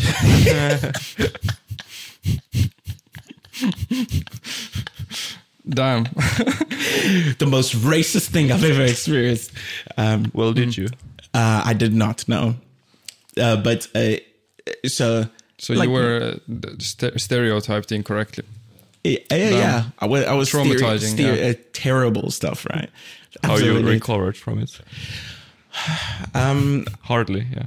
yeah, you know, I I'm, don't- I'm trying to yeah. read some Viktor Frankl to just be able to, you know, Get through the suffering. Yeah. to, to push through that. And and I think that would be my message for anyone coming here from um, some sort of uh, a country that's very different to here is um, if you are respectful, even if you don't know the language, if you're respectful, you treat people with kindness, you um, you try and learn the ways of the people. I'd say 99% of the time you'll get by just fine. Yes, online there are some racist trolls, but if that's how you judge a whole society, you you're tripping. Uh, if you want to find nice people online, you're in the wrong place. I'm Yeah. sorry. um, I have a, an unfinished idea. I've had simmering for quite a while now, and I've I th- I've never uh, communicated it to you, Matti, either. But I'll I'll just It was test cooking it in the here. background. I'll just test it here. Uh-huh. Um, I also have to translate it from Finnish to English. um, racism or unequal uh, treatment based on your what uh, group identity, whatever it is, is in uh, a linear li- relationship with how much uh, in that society people can tell about you just based on that group identity characteristic. That is why, for example, London might be one of the least uh, racist if you uh, don't account for the very crime infested areas. Uh, one of the most uh, non racist places on earth because there's a million cultures that have just mixed together. People of all ethnicities work in all occupations. However, what runs London and Britain in general is class. It's so much more prevalent than we can, as Finns, even imagine. And people can pinpoint, and I'm not even kidding, people can pinpoint from your accent where you're from, how you've been brought up, what schools you went to, your family socioeconomic situation uh, or background, and yeah, they can pinpoint you just based on the way you talk. That's why posh is such a big, big thing because it's just how how rich you are, Whoa. and that's what divides the society. So then there's a lot of prejudice between the classes because that's how the society is structured. But there's not a lot of racism because you can't. If there's a black guy, you don't know whether they uh, they're rich and posh. Uh, You know Yeah. exactly like in the first two seconds when they open their mouth and what their mannerisms are and so on. So interesting. However, if a, a society is structured in a way where you can tell a lot about the person based on their uh, ethnicity or their skin color or whatever, that society will end up with problems with racism then. But those are like equal. We're making, we're vilifying, we're uh, we're vilifying racism as a somehow separate, worse thing than Yeah. Any any other unequal treatment, which it it just isn't. It's just prejudice all the same, and yeah, that's I, I think that's pretty interesting, and that's why uh, I I think I, for example, meeting you, Yeah. I couldn't tell anything about you Right. uh, when we first met. The first Right. five minutes, I've I'm still figuring out what kind of a person is this. What what were are you, they were doing? you afraid I was going to rub you? No, not at all. I'm kidding. Yeah. Yeah. And yeah, that's why I find it pretty preposterous to say that fin- Finland would be uh, like an extremely racist country. Yeah. And Yeah. But so you're saying it's the accuracy of stereotypes. yeah, Yeah, it, it, it is. Um, we do we do tend to put more weight on certain types of discrimination than others. Um, it's true. Uh, I mean, um, like you're saying, like for example, in the in America right now, you can clearly see a lot of the issues are based on class and not race. Like a lot of the, it, uh, like um, some of similar things are are happening in America as well. It's like um, people who are poorer are the ones that are getting screwed over much more. Yes, you know? And um but it's true. I think because racism um i mean racism is bad. We all agree. And um because of the history of it Yeah, yeah. i think people are all really jumpy about about it. Um but it's true. So what would you propose? Like would you say that we need to put a different lens as to how we view discrimination or do we do we um I think it's an inescapable issue, just depending on what the problems with the current structure of society are. right However, our society is structured all around pretty well, so all of the problems are pretty small compared to, like, uh let's say, a very very poor society that's that has an uh, autocratic regime. right That's like shitty all, all around. Yeah, but then racism being the kind of us vilifying racism can actually in Finland kind of be like, you know, fair enough because racism can be one of the biggest issues we have. Yeah. If if the other issues are so kind of watered down Mm-hmm. yeah. and the baseline for li- for the quality of life is so high. I- i'm going to go out on a limb here uh, i'm going to go out deep a little bit when it comes to racism in finland i think it's a lot more complex. Um from what i have seen the people who have issues with uh, people from other countries it usually has to do with people bringing their culture very strongly here. Like, uh, for example, um, um, let's say people who come from Islamic countries, for example, they come here and they bring their ways and their vibe, uh, right?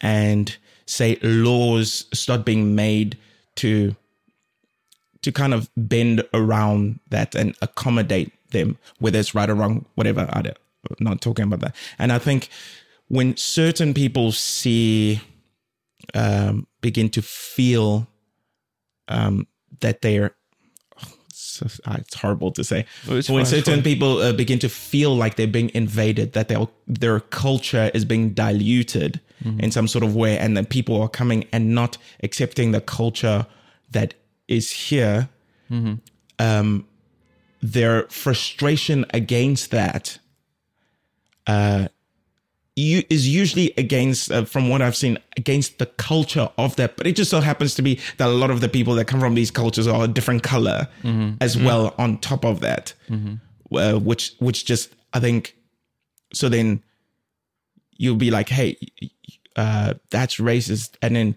once you actually talk to the person, you're like, "Oh, I don't, I don't care what color he is. Yeah. I just, I just, I just want to feel like people coming here are trying to integrate and are actually um, cognizant of our ways and our values. And I think certain certain religions do have uh, values that do go completely against what Finnish people uh, view as good and right.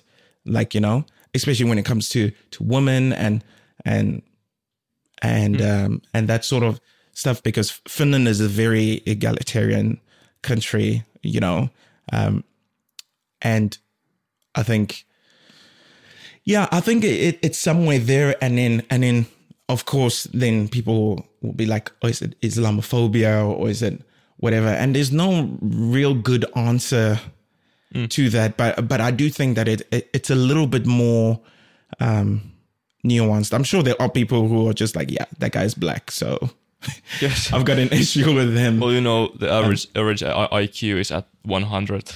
Yeah, that's So half the population are below average IQ. So really? Uh, no, Yeah, well, that's, that's how the IQ average. works. it's a normal distribution. yeah, yeah. Hundred is the the mean, and Yeah. then half of the population. so it population figures out you have some people yeah. who are completely out of their minds. yeah, yeah, true. Yeah, That's- true. that's but then something- but yeah. then again like i don't know th- this will also sound horrible to some people and Yeah. i don't as, i'm not as high in the oppre- oppression you know hierarchy so Yeah. i don't have the same shield here Yeah, this. but still you have to somehow even if you want to kind of embrace a very mul- m- multicultural fin- finland yeah, and you want to impress the human rights for all. I think most people are for human Which rights for all. We, we yeah. are as well. Yeah, you have to still you have to be able to sympathize with the you know 40, 50 year old Finn True. that has lived here for well their entire lives, Mhm. and have, for example, gone to work in Helsinki, Mm. and they've taken the train to Helsinki every day Mm. of their you know career and in the 80s 90s you know everyone in the train is finnish. Everyone in the train is white. Everyone in the train speaks the language they do. Yeah, now if you take you know the p train from pasila to you know go to malminkartano or myyrmäki at, well during work hours yes but you know you take it at 11 p.m during the night. Yeah, you can have you know situations where most of the people in the train do not speak Finnish, Mm. are well different looking than you. You have to sympathize with the feeling of you know Yep. there is something off here. There's there's something weird weird here. Yeah, and the feeling of uh, Not belonging in your so- own con- somehow country somehow being replaced. yeah, It's not completely unfounded. I've experienced. We, we've yeah, we, we take the P train very often. yeah, Since our office is in Myyrmäki. right. So Exposed. yeah, well, yeah. Someone wants to find us now.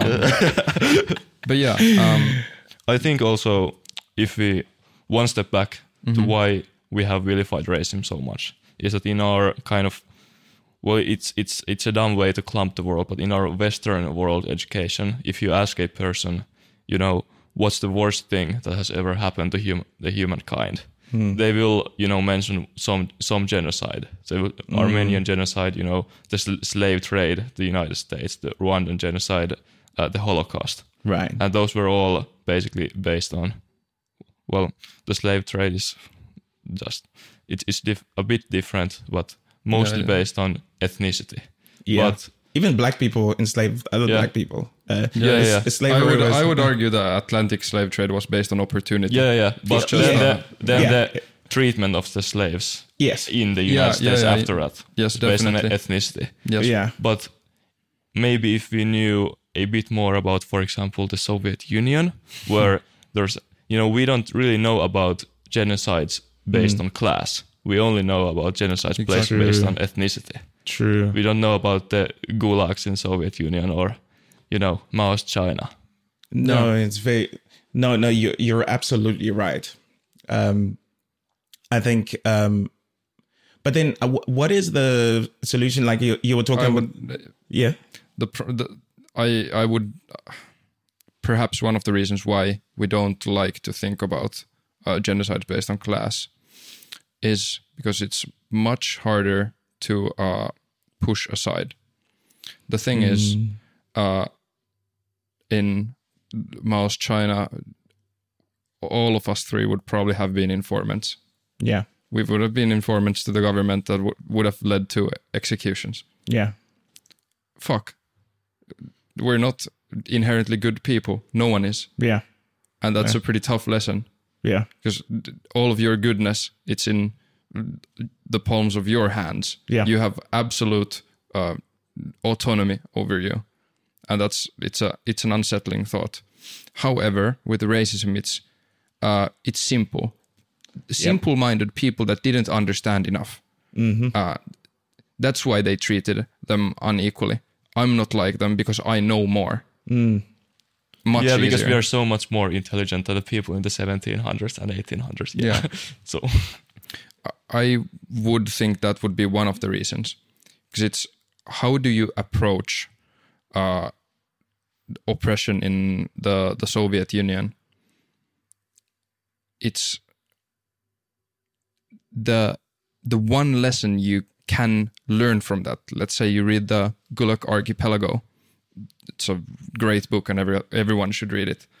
One of its biggest tenets is Soviet Union was not uh, a solid institution that oppressed uh, that oppressed the people. The people oppressed themselves. The totalitarian institution was in everyone's head, Right.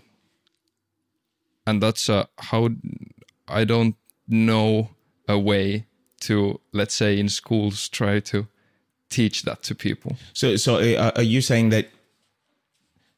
Um, do you think the more meaningful discrimination in our world today is divided along the lines of class? And uh, w- would you say, like, if you were tasked with with uh, focusing on one thing, would you focus on um, the uh, the discrimination between classism, or uh, like you obviously saying that uh, uh, racism is like a the easiest thing that people do. It's like nice and quick.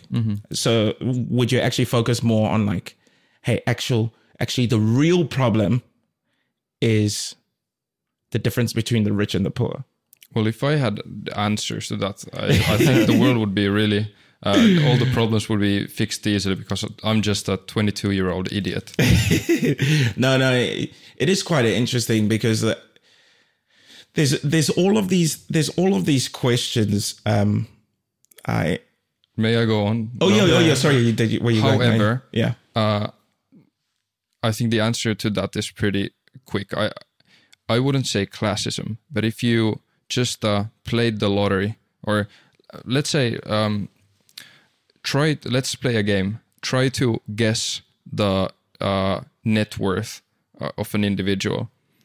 Uh, what's the biggest predictor? Well, it's the country you're born into.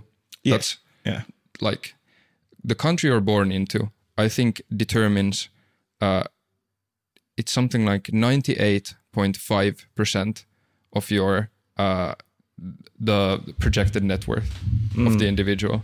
Imagine that. that is crazy. So Yeah, it might have gone down, yeah, but anyway, the point still stands. it's a big predictor.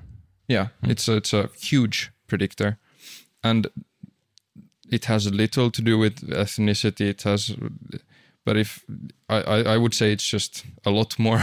uh, it's t- too complex of an issue to start to uh, discuss the thing globally. I, I want you I want you guys to steel man the argument that um that in fact the culture isn't as important.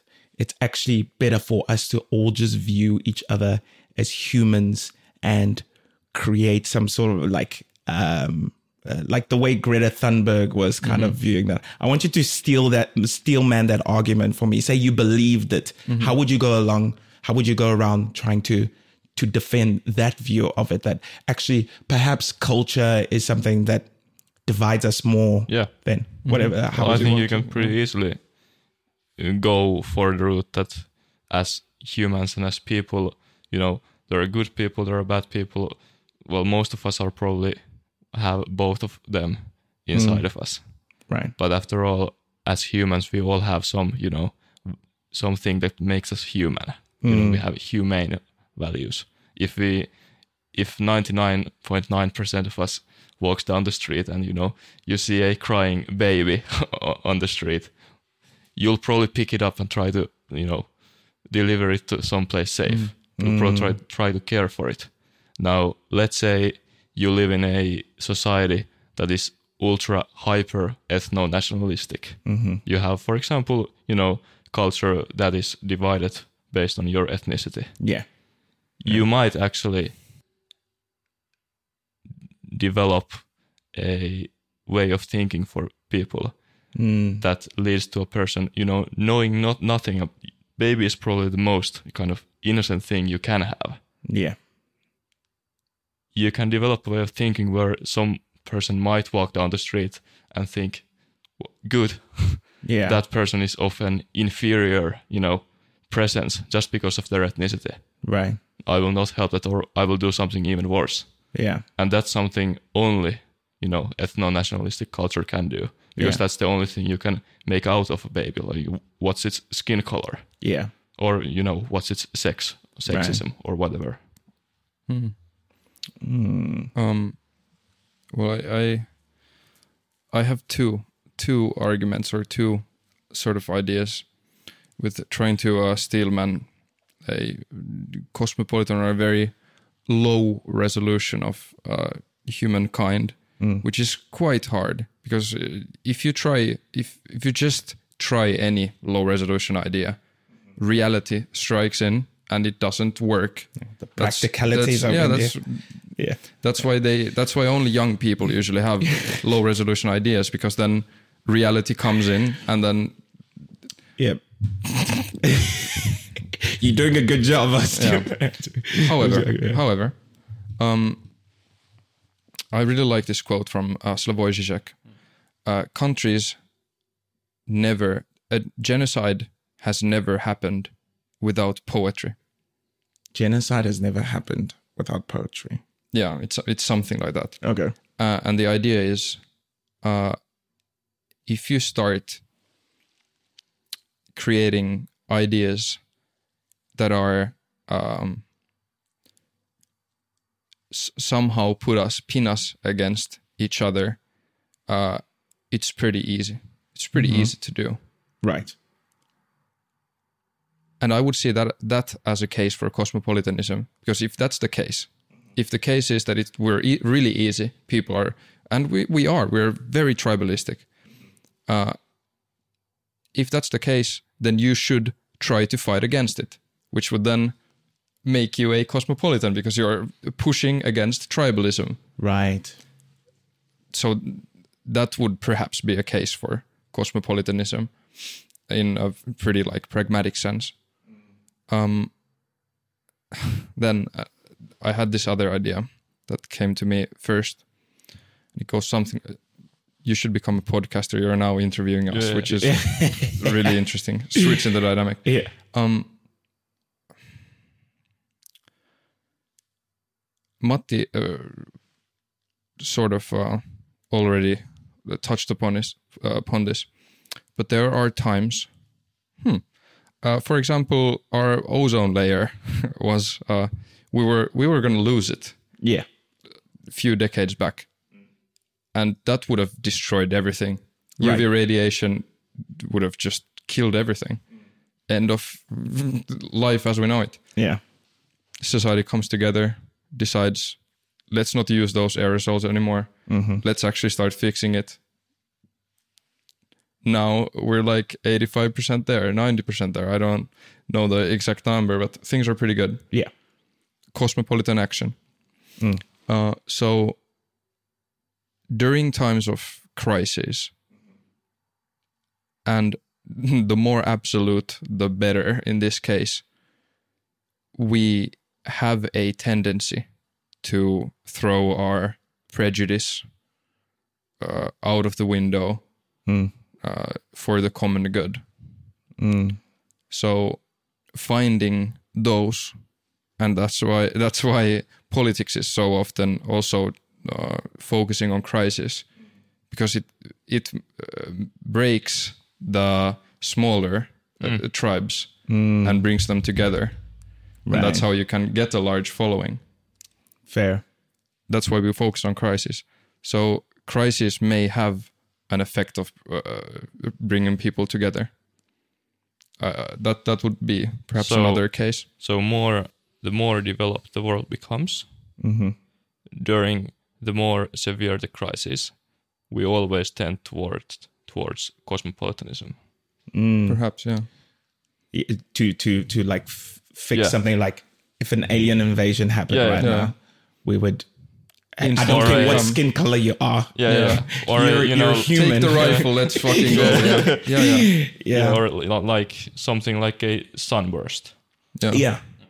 But but but it almost feels like um to get back to the other Yeah. side of it now. It, it it almost feels like we can only maintain that for short periods of time.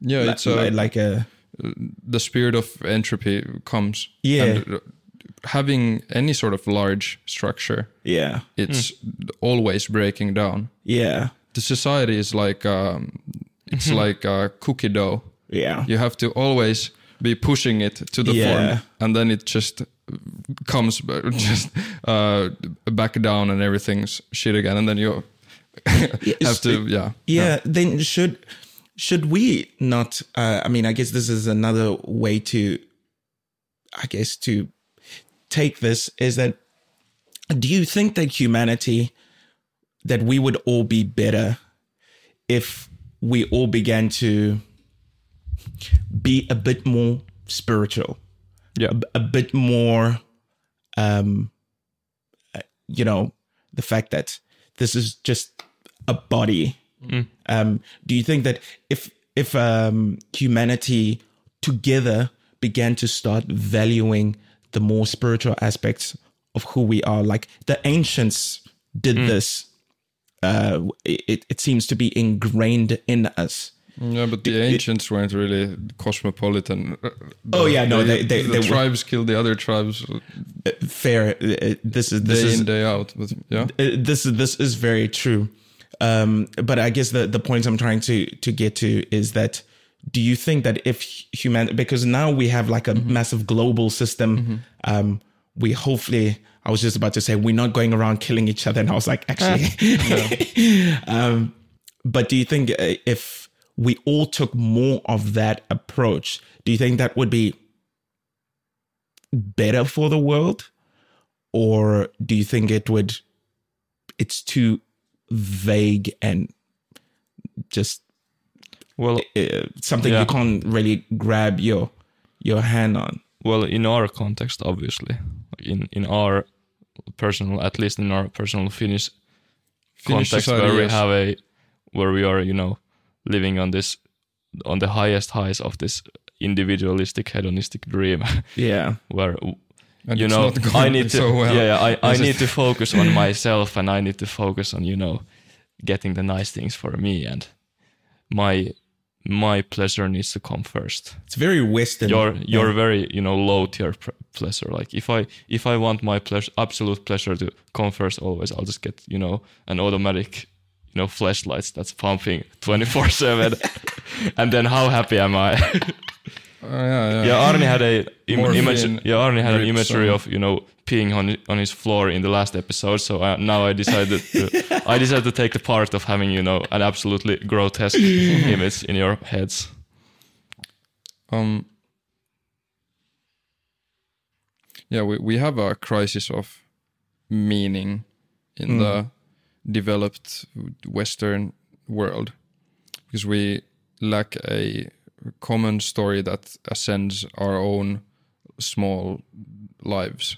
mm-hmm. Because a small life there are great people, great great men in the, the men as a human uh, Right. that have an effect on the whole uh, society, but that's Right. always a you know one in a million. right. And for some reason, we we're thinking that everyone can be that one in a million, yeah. but only so Yeah. ninety nine percent point.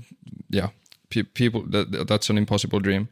So perhaps here we could do with a story that ascends our own small circles.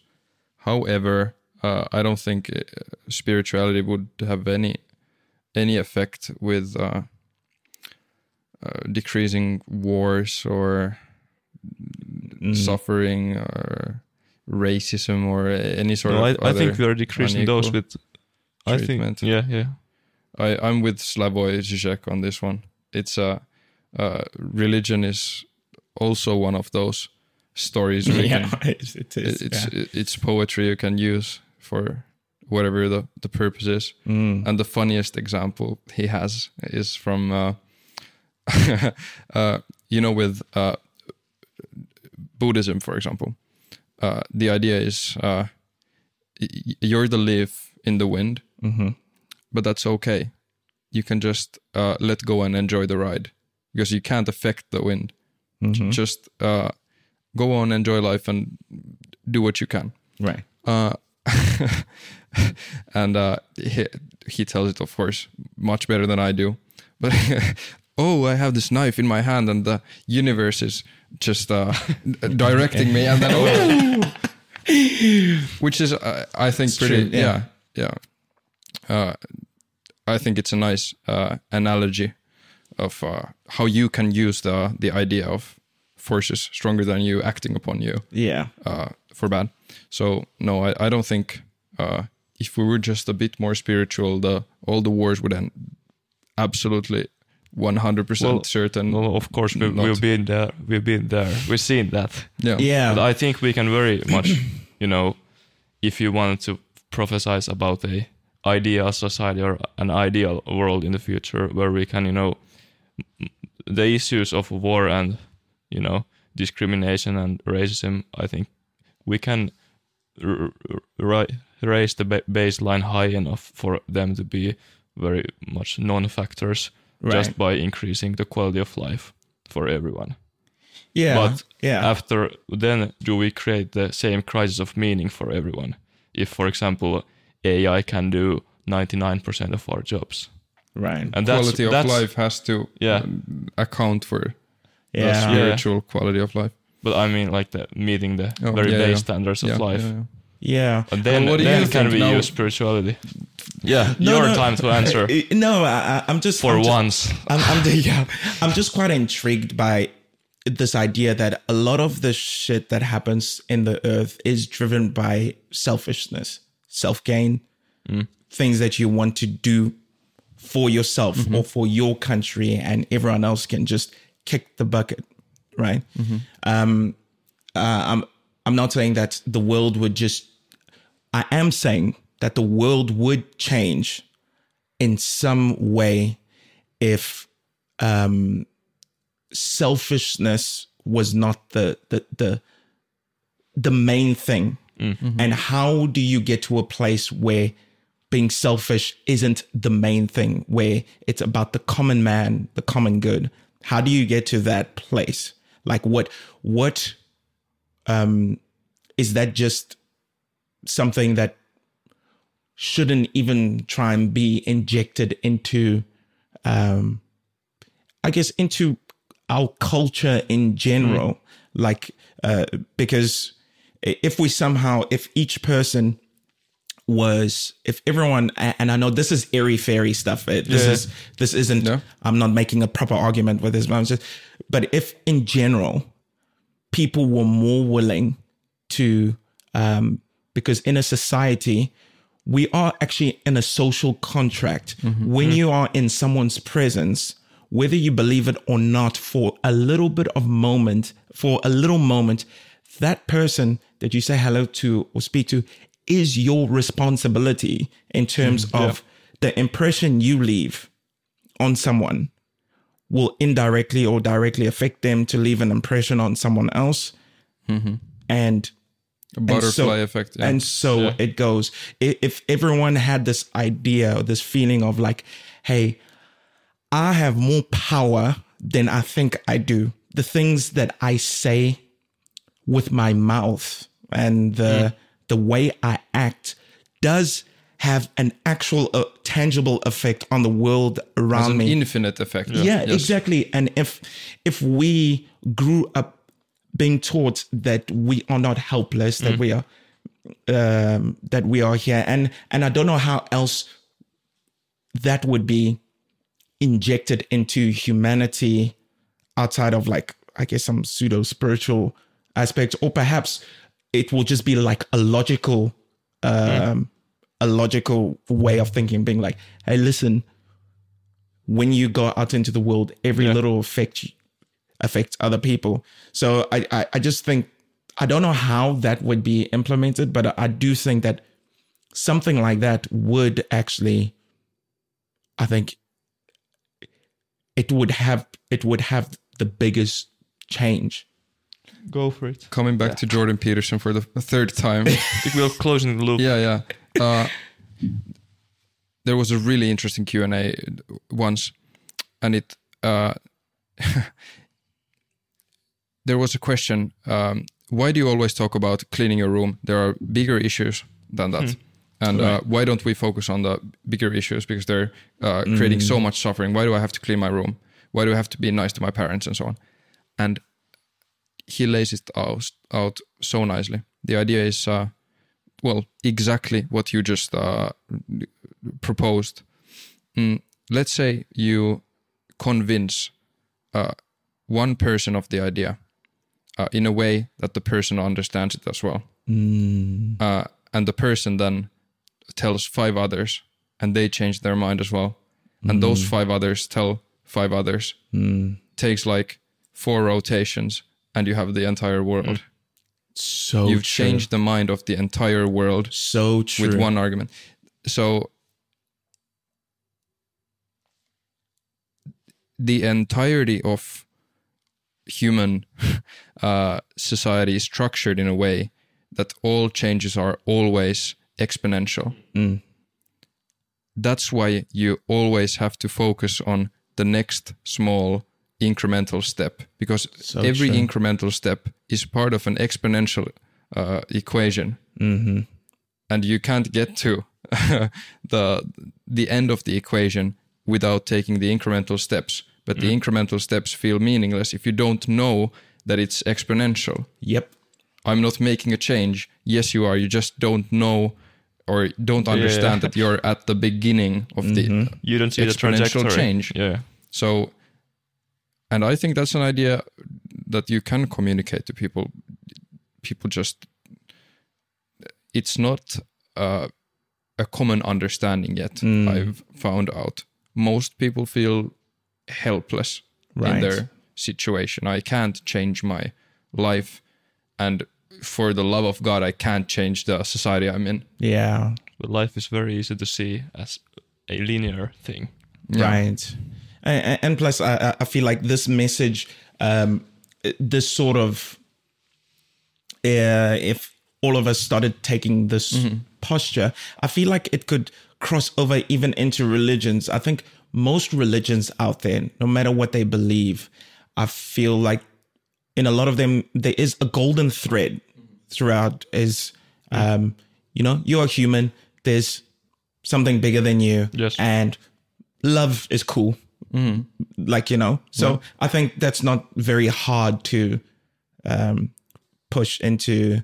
Um, like it could cross different religions, and it's like imagine if people raising their children and then now it comes to like mm. families. Yeah i guess you can always go further and further and then it comes to families where imagine in families the way you raise your kids is in the same sort of thing. The way mm-hmm. you live your life mm-hmm. you teach your kid. Your, te- your kid grows up starts a social media account starts speaking about this Yeah. stuff and and it mm-hmm. just uh, i feel like i don't think it's anything that we can implement a law around, but it has to be the collective human consciousness. We we all have to somehow understand that if we come together, if we want to really, um, if we want the world to be a better place, and of course in in combination with laws and policies and whatever, but like if everyone just had that same sort of mindset,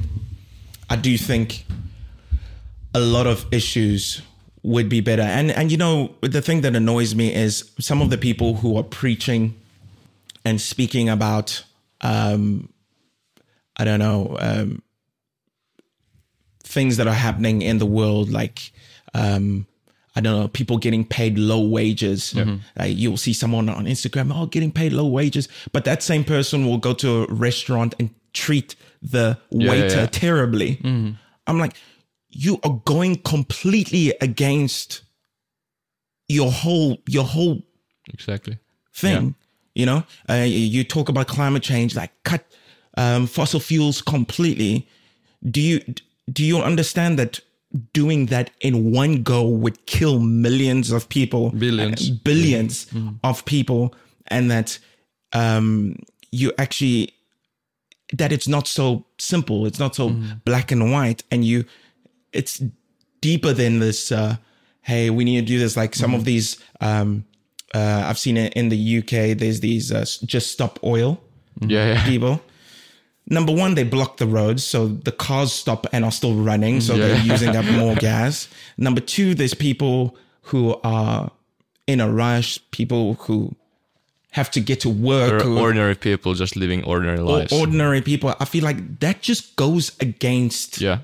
Everything that you're preaching. There, there isn't consistency in in in um uh, like in thought. Like, and I just feel like if we brought it back to the individual level, oh, you want to do a change with climate and whatever, oh, why don't you stop driving? If like if if this is like something If that it's you so clear to you. if then it's so yeah, clear to you, then convince other people. Well, I have a really uh, interesting example of, or it's a it's an interesting counter argument to the basic idea of sociology, which is uh, almost the entirety of your uh, life can be determined by uh, your societal surroundings.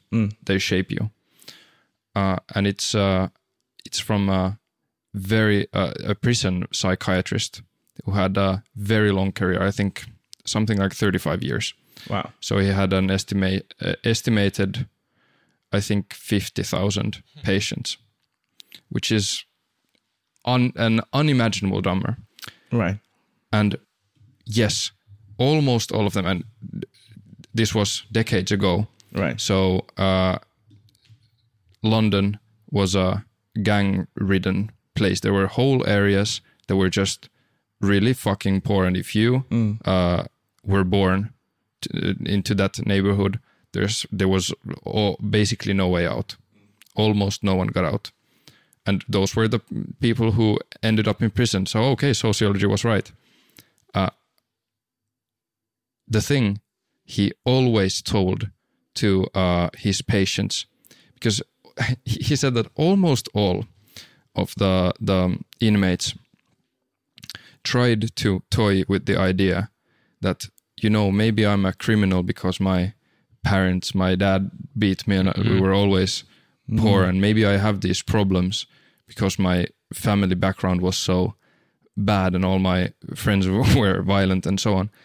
Uh, you know what he answered? It's because you're lazy and stupid to all of them. And you know what happened? They felt relieved because he gave them their autonomy back. amazing, Don't follow the story that you're shaped by surroundings and suddenly you're not. amazing. But if if you don't have that idea in your head that I can actually shape my surroundings and the idea of this exponential change, then it, it will never happen. Everyone will be uh, completely shaped by their, surrou- their surroundings and they will not ascend uh, whatever is their position in society. And I think that was really That is really, powerful. really fucking powerful. Yeah, That is powerful. And and it's, it was just so funny. It was so simple. The, Yeah. the his response. So yeah, that is that is really cool because I can imagine the relief of feeling like, Yeah. oh, actually, it's not something that uh, is I outside can of my change this. control. Yeah. In, in in Finland, do you guys have some sort of in school? Do you have some sort of um, life uh, module or something like some sort of? Um, in South Africa, we would have these um, like in high school. Uh, what do they call? Life orientation. I think we have it as an alternative if you don't want to do, or if your parents don't want you to do usually Yeah, we- we re- have- religious studies. we have Right. we have school and career orientation lessons, Okay. and then we also have uh, religion or then like Yeah. life spirituality. I don't know what they do there. I I was yeah, I'm not sure. Yeah. I think it they just play games or something. yeah yeah But then then again, fair enough. That's probably yeah a good pretty thing good. to do. They're, they're right. kids. yeah. I, w- I wonder is there is there any example of any country that uh, tries to I don't know um, no there probably isn't a school that or a, a country that tries to um, take this model of um, I don't know I guess teaching critical thinking in school and being able to um, uh, you know understand your own emotions like some of these things that we're talking about and that you actually do have power over over your choices. Like for example in the states um I don't know too much about the whole critical race theory or whatever. I it's it's it's really confusing, but some of the arguments against that is that it's teaching black people that hey, yeah, you, you you're probably pretty fucked because you're black um, in general, um, and that's kind of the message that critical race theory critical theories are uh, theories that try to uh, focus on a very specific issue in science and don't try to explain uh, everything through a, a specific lens. They look at a, a very specific thing uh, very critically so critical th- race theory would then be applying uh, your understanding or your theories of race to everything Yeah. right, Or like yeah. sup- critically they're so critical theory oh Or right, like they're plugins. yeah yeah oh yeah, yeah. I guess that, Yeah. that that's a good way to and very explain it. interesting is that feminism is a critical theory. Shit. what what is Just one small lens to look at interactions through your right? or society or whatever issue. Do you know I, I haven't I haven't spent any time um actually diving into feminism um and trying to to understand uh, like properly I mean I, I I get like very vague ideas about it it's not something that I've actually spent time on would you mind just quickly are you able to describe it in the way you understand it uh, like what if I were to ask you what is feminism how how would you how would you describe that I think Arni wants to take this one. Well, there are several uh, several uh, levels where you could say there's a idealistic baseline feminism, which would be then the most common answer, which is uh, there should be an like equality between the the sexes, equal treatment, and so on. I disagree i'm joking yeah, yeah You were clipping that. And uh, and, and uh, fair enough. yeah However, you don't l- gain much from that idea. That's a nice idea, but how do you go on from there? Uh, if you look up books on, let's say, read bell hooks, for example, uh, that would be books describing the experience uh, of uh, a certain group of uh, women in society. So then I've gained gained uh, so much so much insight from reading bell hooks. really? Yeah, because you I'm, need to give me a, a list of the, all these books you've been reading man? I, uh, yeah. it's just uh, especially because it's from uh, uh, several decades ago from uh, the US, uh, where let's say in the 40s, 50s, 60s, uh, there was a huge disparity between uh, like uh, how the sexes were treated. yeah So fair enough. Very, it's very interesting to read about that. Yeah. And from reading those uh, pretty extreme examples, let's say how differently men and women uh, in a society like that approach sex or marriage or uh, intelligence or emotions or uh, there are tidbits of information you can take uh, to your own life, even though in Finland we live in pretty much the most egalitarian Yeah. society in the world. So yeah, that would be then another uh, more s- sophisticated type of uh, feminism, which is understanding that uh, the, the the sexes have, largely speaking, different experiences, and you can gain from. Because I'm not a woman, I've never had a, a I've never, for example, been a neurotic person. For a very long time, I couldn't understand why people felt anxiety about problems because I've I've basically never felt anxiety from problems in my life. Really? Yeah, it's just how I I'm wired. So so then what what are you? What what what happens? Do you just focus and deal with something or do you I might be sad. I might be instantly anxious about uh, stim- stimulants. Let's say I get a, an angry message from a friend. Right. Of course, I feel anxious. I'm a human. Yeah. However, usually bigger problems just push out of my head because I I'm not a neurotic person. Right, right, right. So yeah, those it's really good to learn about how people are different. True. Yeah. Do, do you know there are um uh sorry to take a little do you, do you, do you know that there are people who don't hear a voice in their heads? Yeah. Who are these people? I don't think there are people. like in, It's, in- it's, it's a pretty su- substantial amount. Like it's um, Something like 10% or 12% of people don't have a inner monologue. I, I think I was watching a, a video about this one lady who doesn't have an inner monologue, and when she reads, she doesn't like she's not reading the words. Yeah. She says that in her mind, it all kind of um, shows up, and it's almost like I don't know how her mind basically works like a computer. It's a weird. She, she was like when she does a test or, or something where she has to do like multiple choices and whatever. She says she can literally look at it once and and she she can do things like super quickly simply because she's not slowed down by the process of actually reading what's on the page. I, I don't even know how to properly explain Yeah, it, yeah. but it's weird as My, hell. my inner lo- monologue while reading has disappeared completely as well. Really? Do you, so do you just absorb? I don't know. I read. The brain is a mystery, man. Fair enough. But it, it it really slows slows you down. Of course, I can trigger it back, but when I read, uh, when I really get into it, I just read.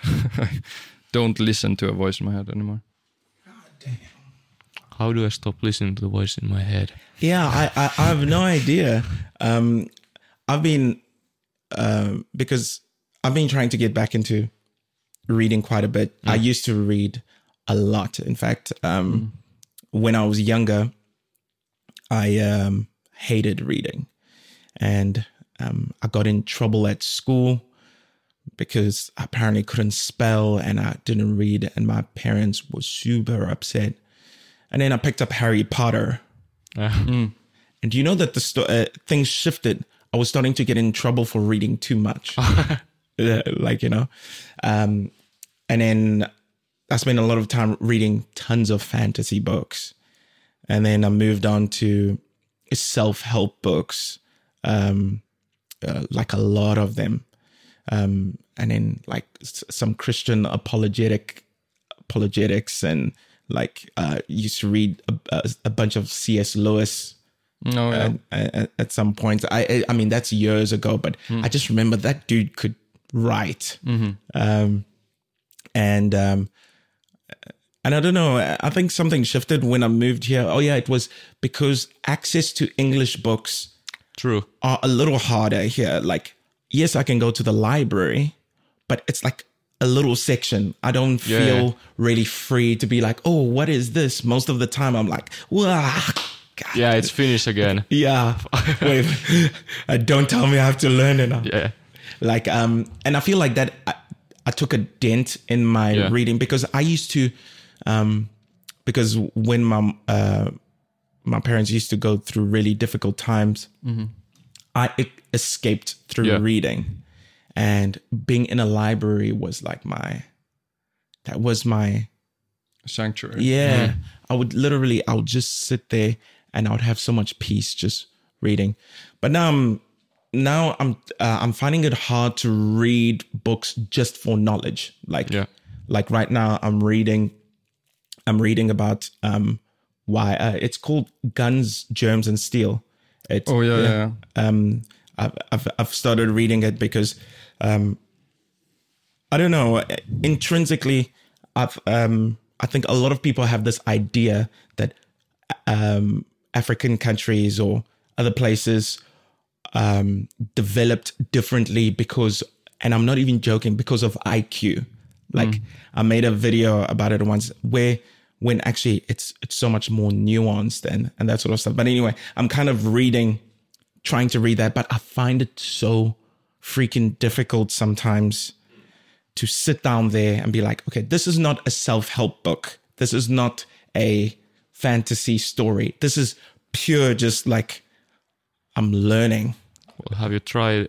Maybe maybe the book is just not interesting. Yeah, maybe or maybe change your perspective because if if Yeah. it's there is not just learning.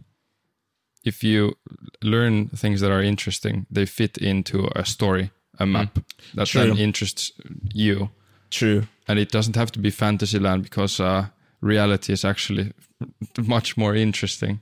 It than sounds like you would you're think. yeah, yeah, sounds like you're maybe treating reading as a means to an end Yeah, I instead of an end it, in, in itself. True.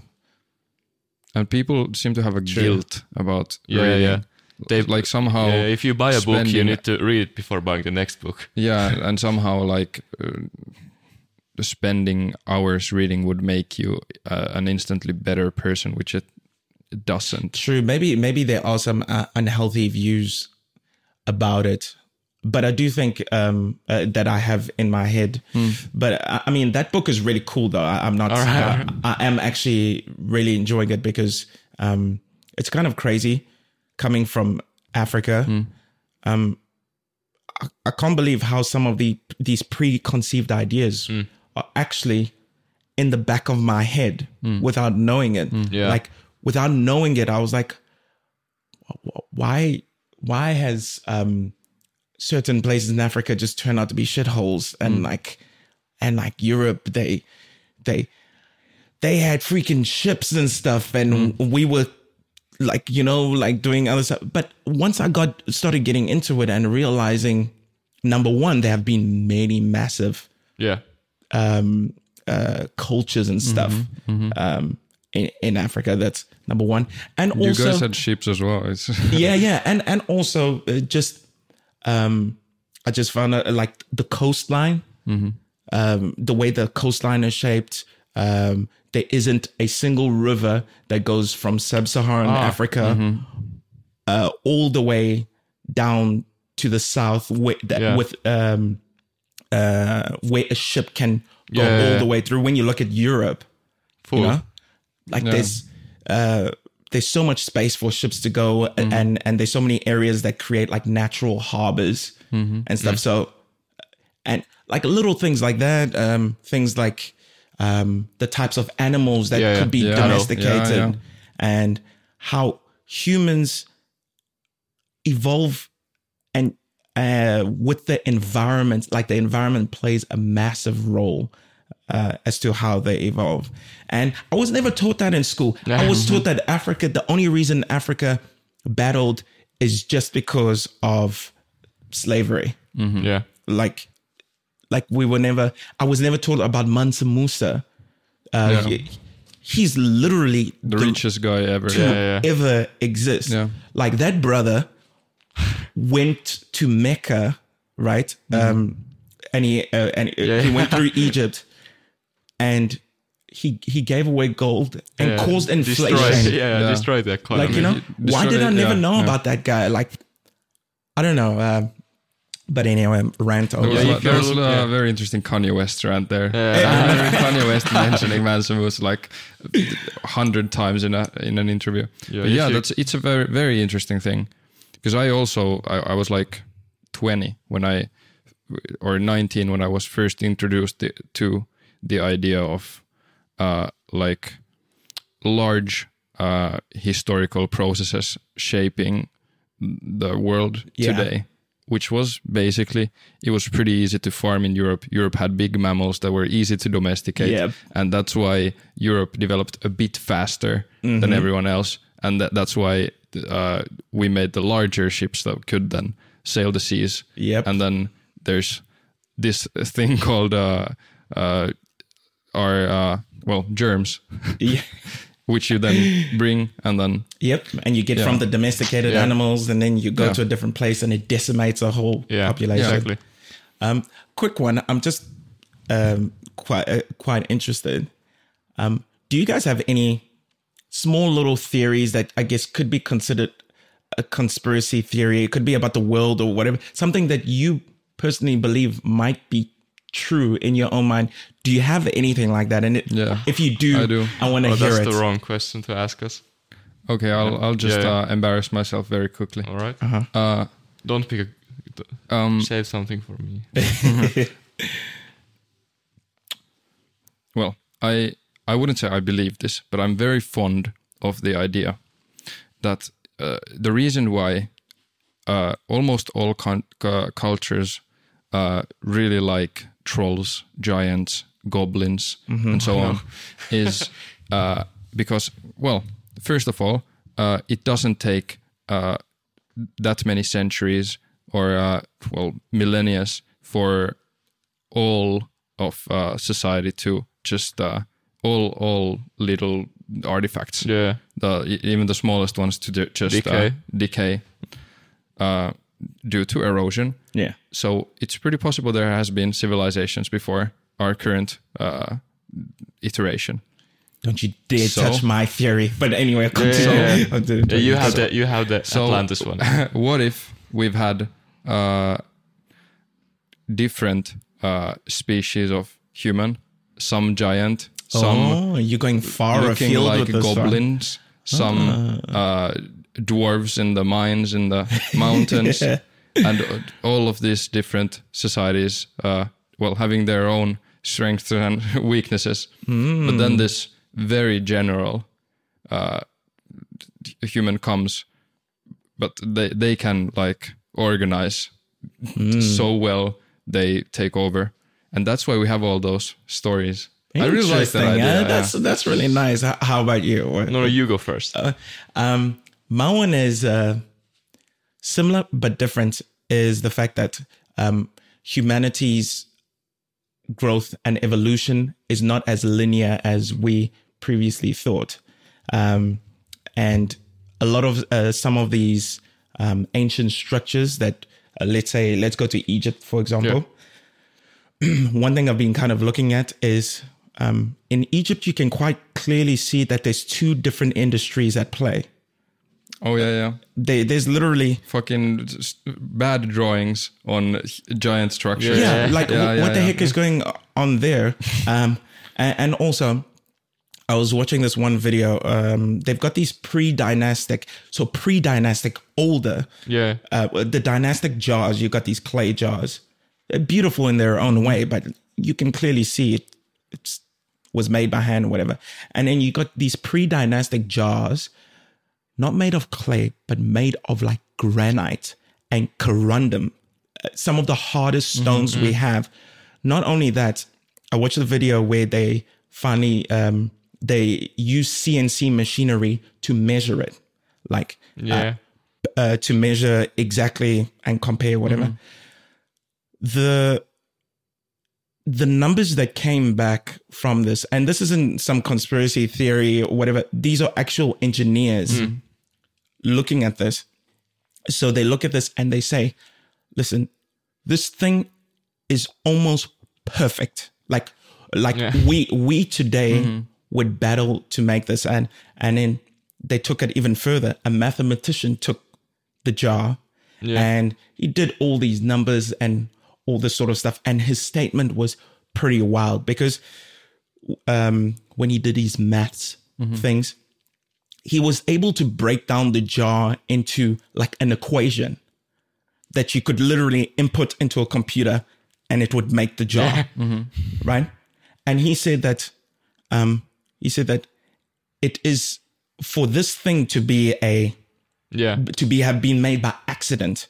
He said "Uh, there's more chance of a universe being born out of my nose. Like you know? And and he was saying the only thing we humans know where you take an equation and you put it into something and it creates something the only thing we know that does that accurately are computers. That's the only thing that we know that can do that. So now the question is these people who apparently didn't even have the wheel uh, they they, they Yeah, had yeah, yeah. um they used copper which is uh, like a four or a five on the scale of hardness Yeah. I, I don't know We're able to to cut things that we don't know how to do like Yeah. we would literally battle and not to mention that the way we would try and make that you would need some sort of wheel thing to Yeah. to make a round structure. yeah, and and and it's not only that you see these dis- uh, uh, these discrepancies all across the planet Yeah. Um so anyway i'm very fond of the idea i feel like it will change the way humanity views itself Yeah, the remnants from the uh, earlier civilizations Yeah. with the giants and the goblins. And so on. right. I'm gonna do two things. I'm gonna first substitute that, Uh-huh. and then or add that, and then because I it's not completely a new thing, I'll add one or two, you know, very listener friendly and easy conspiracy theories. okay okay Alright. okay So first of all, what you said and what Uh-huh. Arne said, uh, in connection to the entire, you know, Sahara Desert being a rainforest around what twelve thousand years ago, and the very same structures being found there. I don't. the eye of sahara Yeah, for example, the Eye of Sahara, and I don't have enough of it in my recollection to give a very good story of it. But Arne probably remembers it. Some Greek philosopher or uh, oh, oh the dude who who spoke about atlantis yeah, um um solon Yeah, there are there yeah. are several. Uh, the the only problem is that in the fire of Alexandria, almost all of the recollections Yeah. have but who basically went to wherever the Eye of Sahara is uh-huh and was told there that here is the city. The city looks like this. I was like, yeah, well, there was the city and the city looked like this. yeah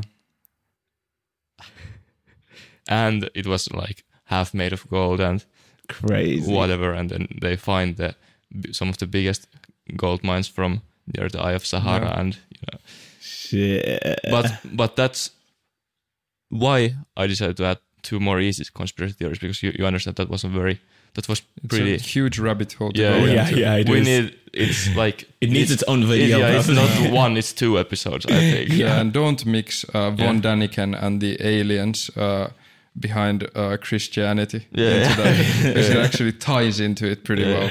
oh But yeah, snap. yeah uh, easy conspiracy theories which uh, might be a good note to end on Yeah. i one uh, there's well i'll introduce two one has osama bin laden another another has hitler okay and hitler us. one i know know less about so it's easier to go through but you know how the Hitler Well- one is good. yeah yeah yeah, yeah. how when you know the allied and the soviets were advancing towards germany. Yeah. And the soviets got to uh, berlin first. Yes. And well allegedly hitler killed himself in a, in a bunker. Yeah. Or shot himself or took acid or whatever. And then the Soviets took the allegedly took the body back to Soviet Union, although we have Hitler's body, but never no photographs, no evidence, nothing. Uh, up until maybe like I don't I don't know how many tens of years later it was, but when they were finally they finally agreed to you know, release a sample of the skeleton remains they had. they took the sample and had it tested, and it was a female. Yeah. yeah, Yeah, and that's not a conspiracy theory. It's a yeah. Well, that's yeah, fact. Yeah. That is. Yeah. I don't even know how to react to that one. okay, what's the next one? Yeah, well, the, the next last- one, next one is actually a conspiracy theory. Ar- Arne was right. That was uh, Arne was right. That wa- wasn't really a conspiracy theory, but you can make a lot of conspiracy Yeah, theories from yeah.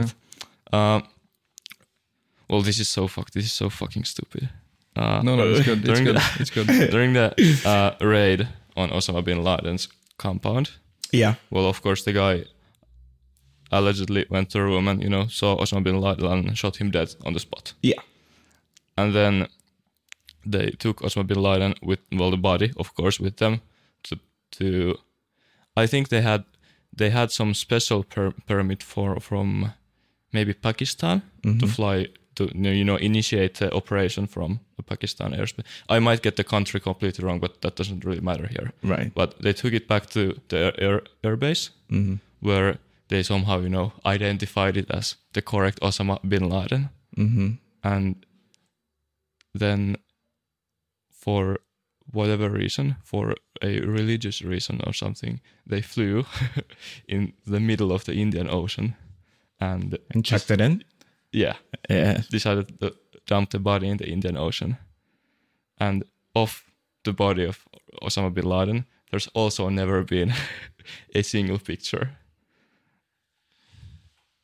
And there was even, I think, So do you reckon it it, it wasn't uh if you if you were to bet your life on it, well, what do I get in return?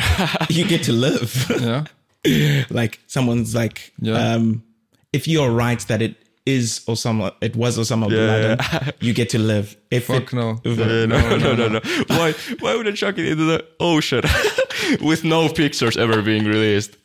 Yeah, what Yeah, was the just point one of that? guy telling yeah. everyone, "Yeah, I, I killed him, man. I Yeah. I promise." And he, yeah, he's made a really good uh, uh, career uh, from just speaking about his experiences, like five books and all That the is podcasts in the world.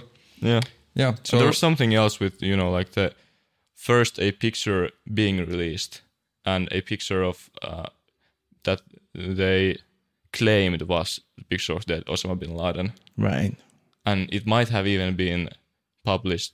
Maybe it was only published by you know a leak to a newspaper, maybe by the government. I don't believe by the government because it would be too bad. Probably Right. only through a leak to a newspaper, but then that photo was later uh, proven as fake. Right. All right. That uh, There's there's too many question marks. I don't know that that sort of stuff. Uh, it- uh, the thing that frustrates me about it, it uh, because unlike the stuff we're talking about, Yeah. like going back in the past, they're people who know the truth that are chilling, probably Yeah. eating, eating right now or relaxing. There are people who actually know. yeah. but what's don't going you, Then, uh, at least for me, that Oh, I have a creates third conspiracy yeah, yeah, theory. I'll just explain this. That cre- at least in me, it sparks like a drive to uh, one day be at those tables. Oh and then yeah, I on get it. you. Because uh, it's just most people just want to live their life in peace and Mm. not know too much because it might be dangerous for you. I'm. I don't think. So I'm, would you want to know the deepest, darkest secrets of humanity, like ones that might, like, yeah, of course. would you? Yeah, yeah. Like I'm talking about the level of stuff where you actually find out there's actually something in the water. Yeah, yeah, sure, that sure, is- sure, sure.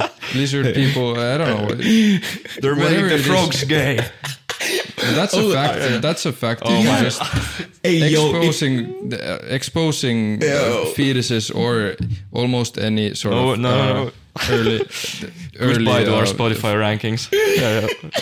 Getting bad, bro. Yeah, but if if if you expose uh, like a child in a, w- Yeah, in, in in a womb to just uh, enough estrogen, they'll just become female.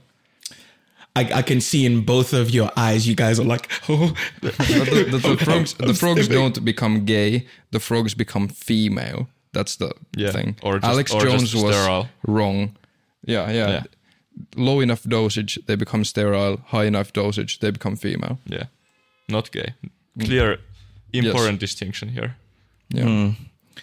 Uh, yeah, that, All right. I, I, feel, I feel, I feel, I feel like uh, because um, there is a lot of stuff. I will Yeah. just say to quickly no, no, say no. my Um, I will say that there are a lot of very frank discussions that are incredibly uncomfortable that need to be had. Mm-hmm. Like, a- a- the ones where even for questioning, mm-hmm. you you you just completely mm-hmm. mm. cut out of society. You know, like there's so many Bring things like on. that. I know. I, that's- I want that's yeah, another but episode. thing- Yeah, no, no, yeah. no, not now. But that's Yeah. I, I like I live off off of that. Yeah. I want to do that. that. That's what I want to do Yeah, in yeah. my life. Yeah. Because because that's why I um like even in the uh, American race right now, mm-hmm. Mm-hmm. like listening to someone like RFK Yeah. Jr. Yeah, My guy knows like yo, he's Yeah. not afraid to say Yeah, shit, right? Yeah, I don't. I don't. Yeah, he knows something about his uncle. Oh yeah, uh, like honestly, like um, but there are some of these discussions he's one of those guys who are hard now walking and sleeping or eating or whatever Yeah. that know Yeah, that shit know. that we don't. Yeah, and shit that we'll never know. Yeah, might not be walking for long. Yeah, yeah it. i mean I, I i just find those um i think there are some discussions that are really difficult like for example um in america why are black people like 13% of the population and yet cause like 50% of the crime whatever you know that's a difficult discussion.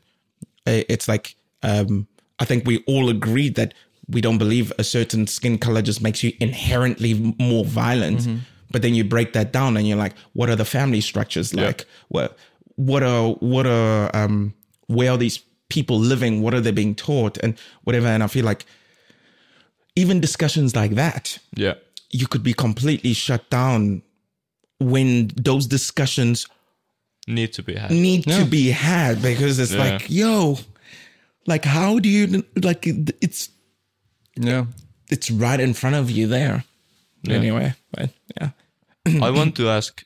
Uh, this is, I I don't. I'm not sure where I heard this, but this is the best best podcast question you can ask. I think. Okay. And this is why I want to ask you this.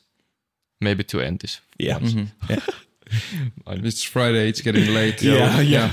What time is this? It's Arne's bedtime. yeah. My my phone actually Yeah, yeah. like an, an hour ago. Yeah. yeah.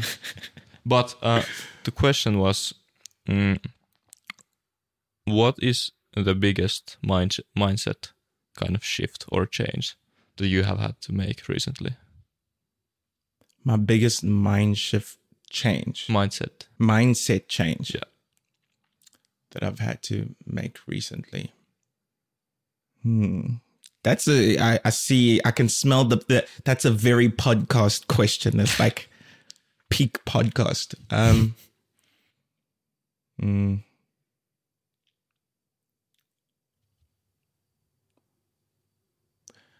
I think. Hmm. I, I guess I would have to say the biggest mindset change would be that no one actually knows anything. Like, um, no one actually. uh, We can talk politics and whatever, but Yeah. in the grand scale of things, in terms of meaning, purpose, um, living your life and whatever, everyone's got their own subjective view of things, but no one, everyone still makes dumb decisions Yep. And um, people in power who I view used to view as like, oh, they're in power, are actually just as fallible, just as confused. They also wake up feeling shitty, Yeah. and um, and because of that, the only person who truly matters when it comes to creating purpose is me, and uh, that's For you and Yeah, then yeah. for everyone else, it's themselves. Yeah, exactly. But hopefully, hopefully, the way I um, focus on me has a positive effect on to bring it full circle on the people that I encounter because they are my responsibility for that moment. And then we create a butterfly effect that goes around the world and everyone starts cleaning their rooms. And next thing we all sing kumbaya and float into the heavens with the aliens. Yeah, Thank you. that's the perfect way to Yeah. end the podcast. It's a good Awesome. episode. It's a pleasure. Holy fuck. That was a- How long was this?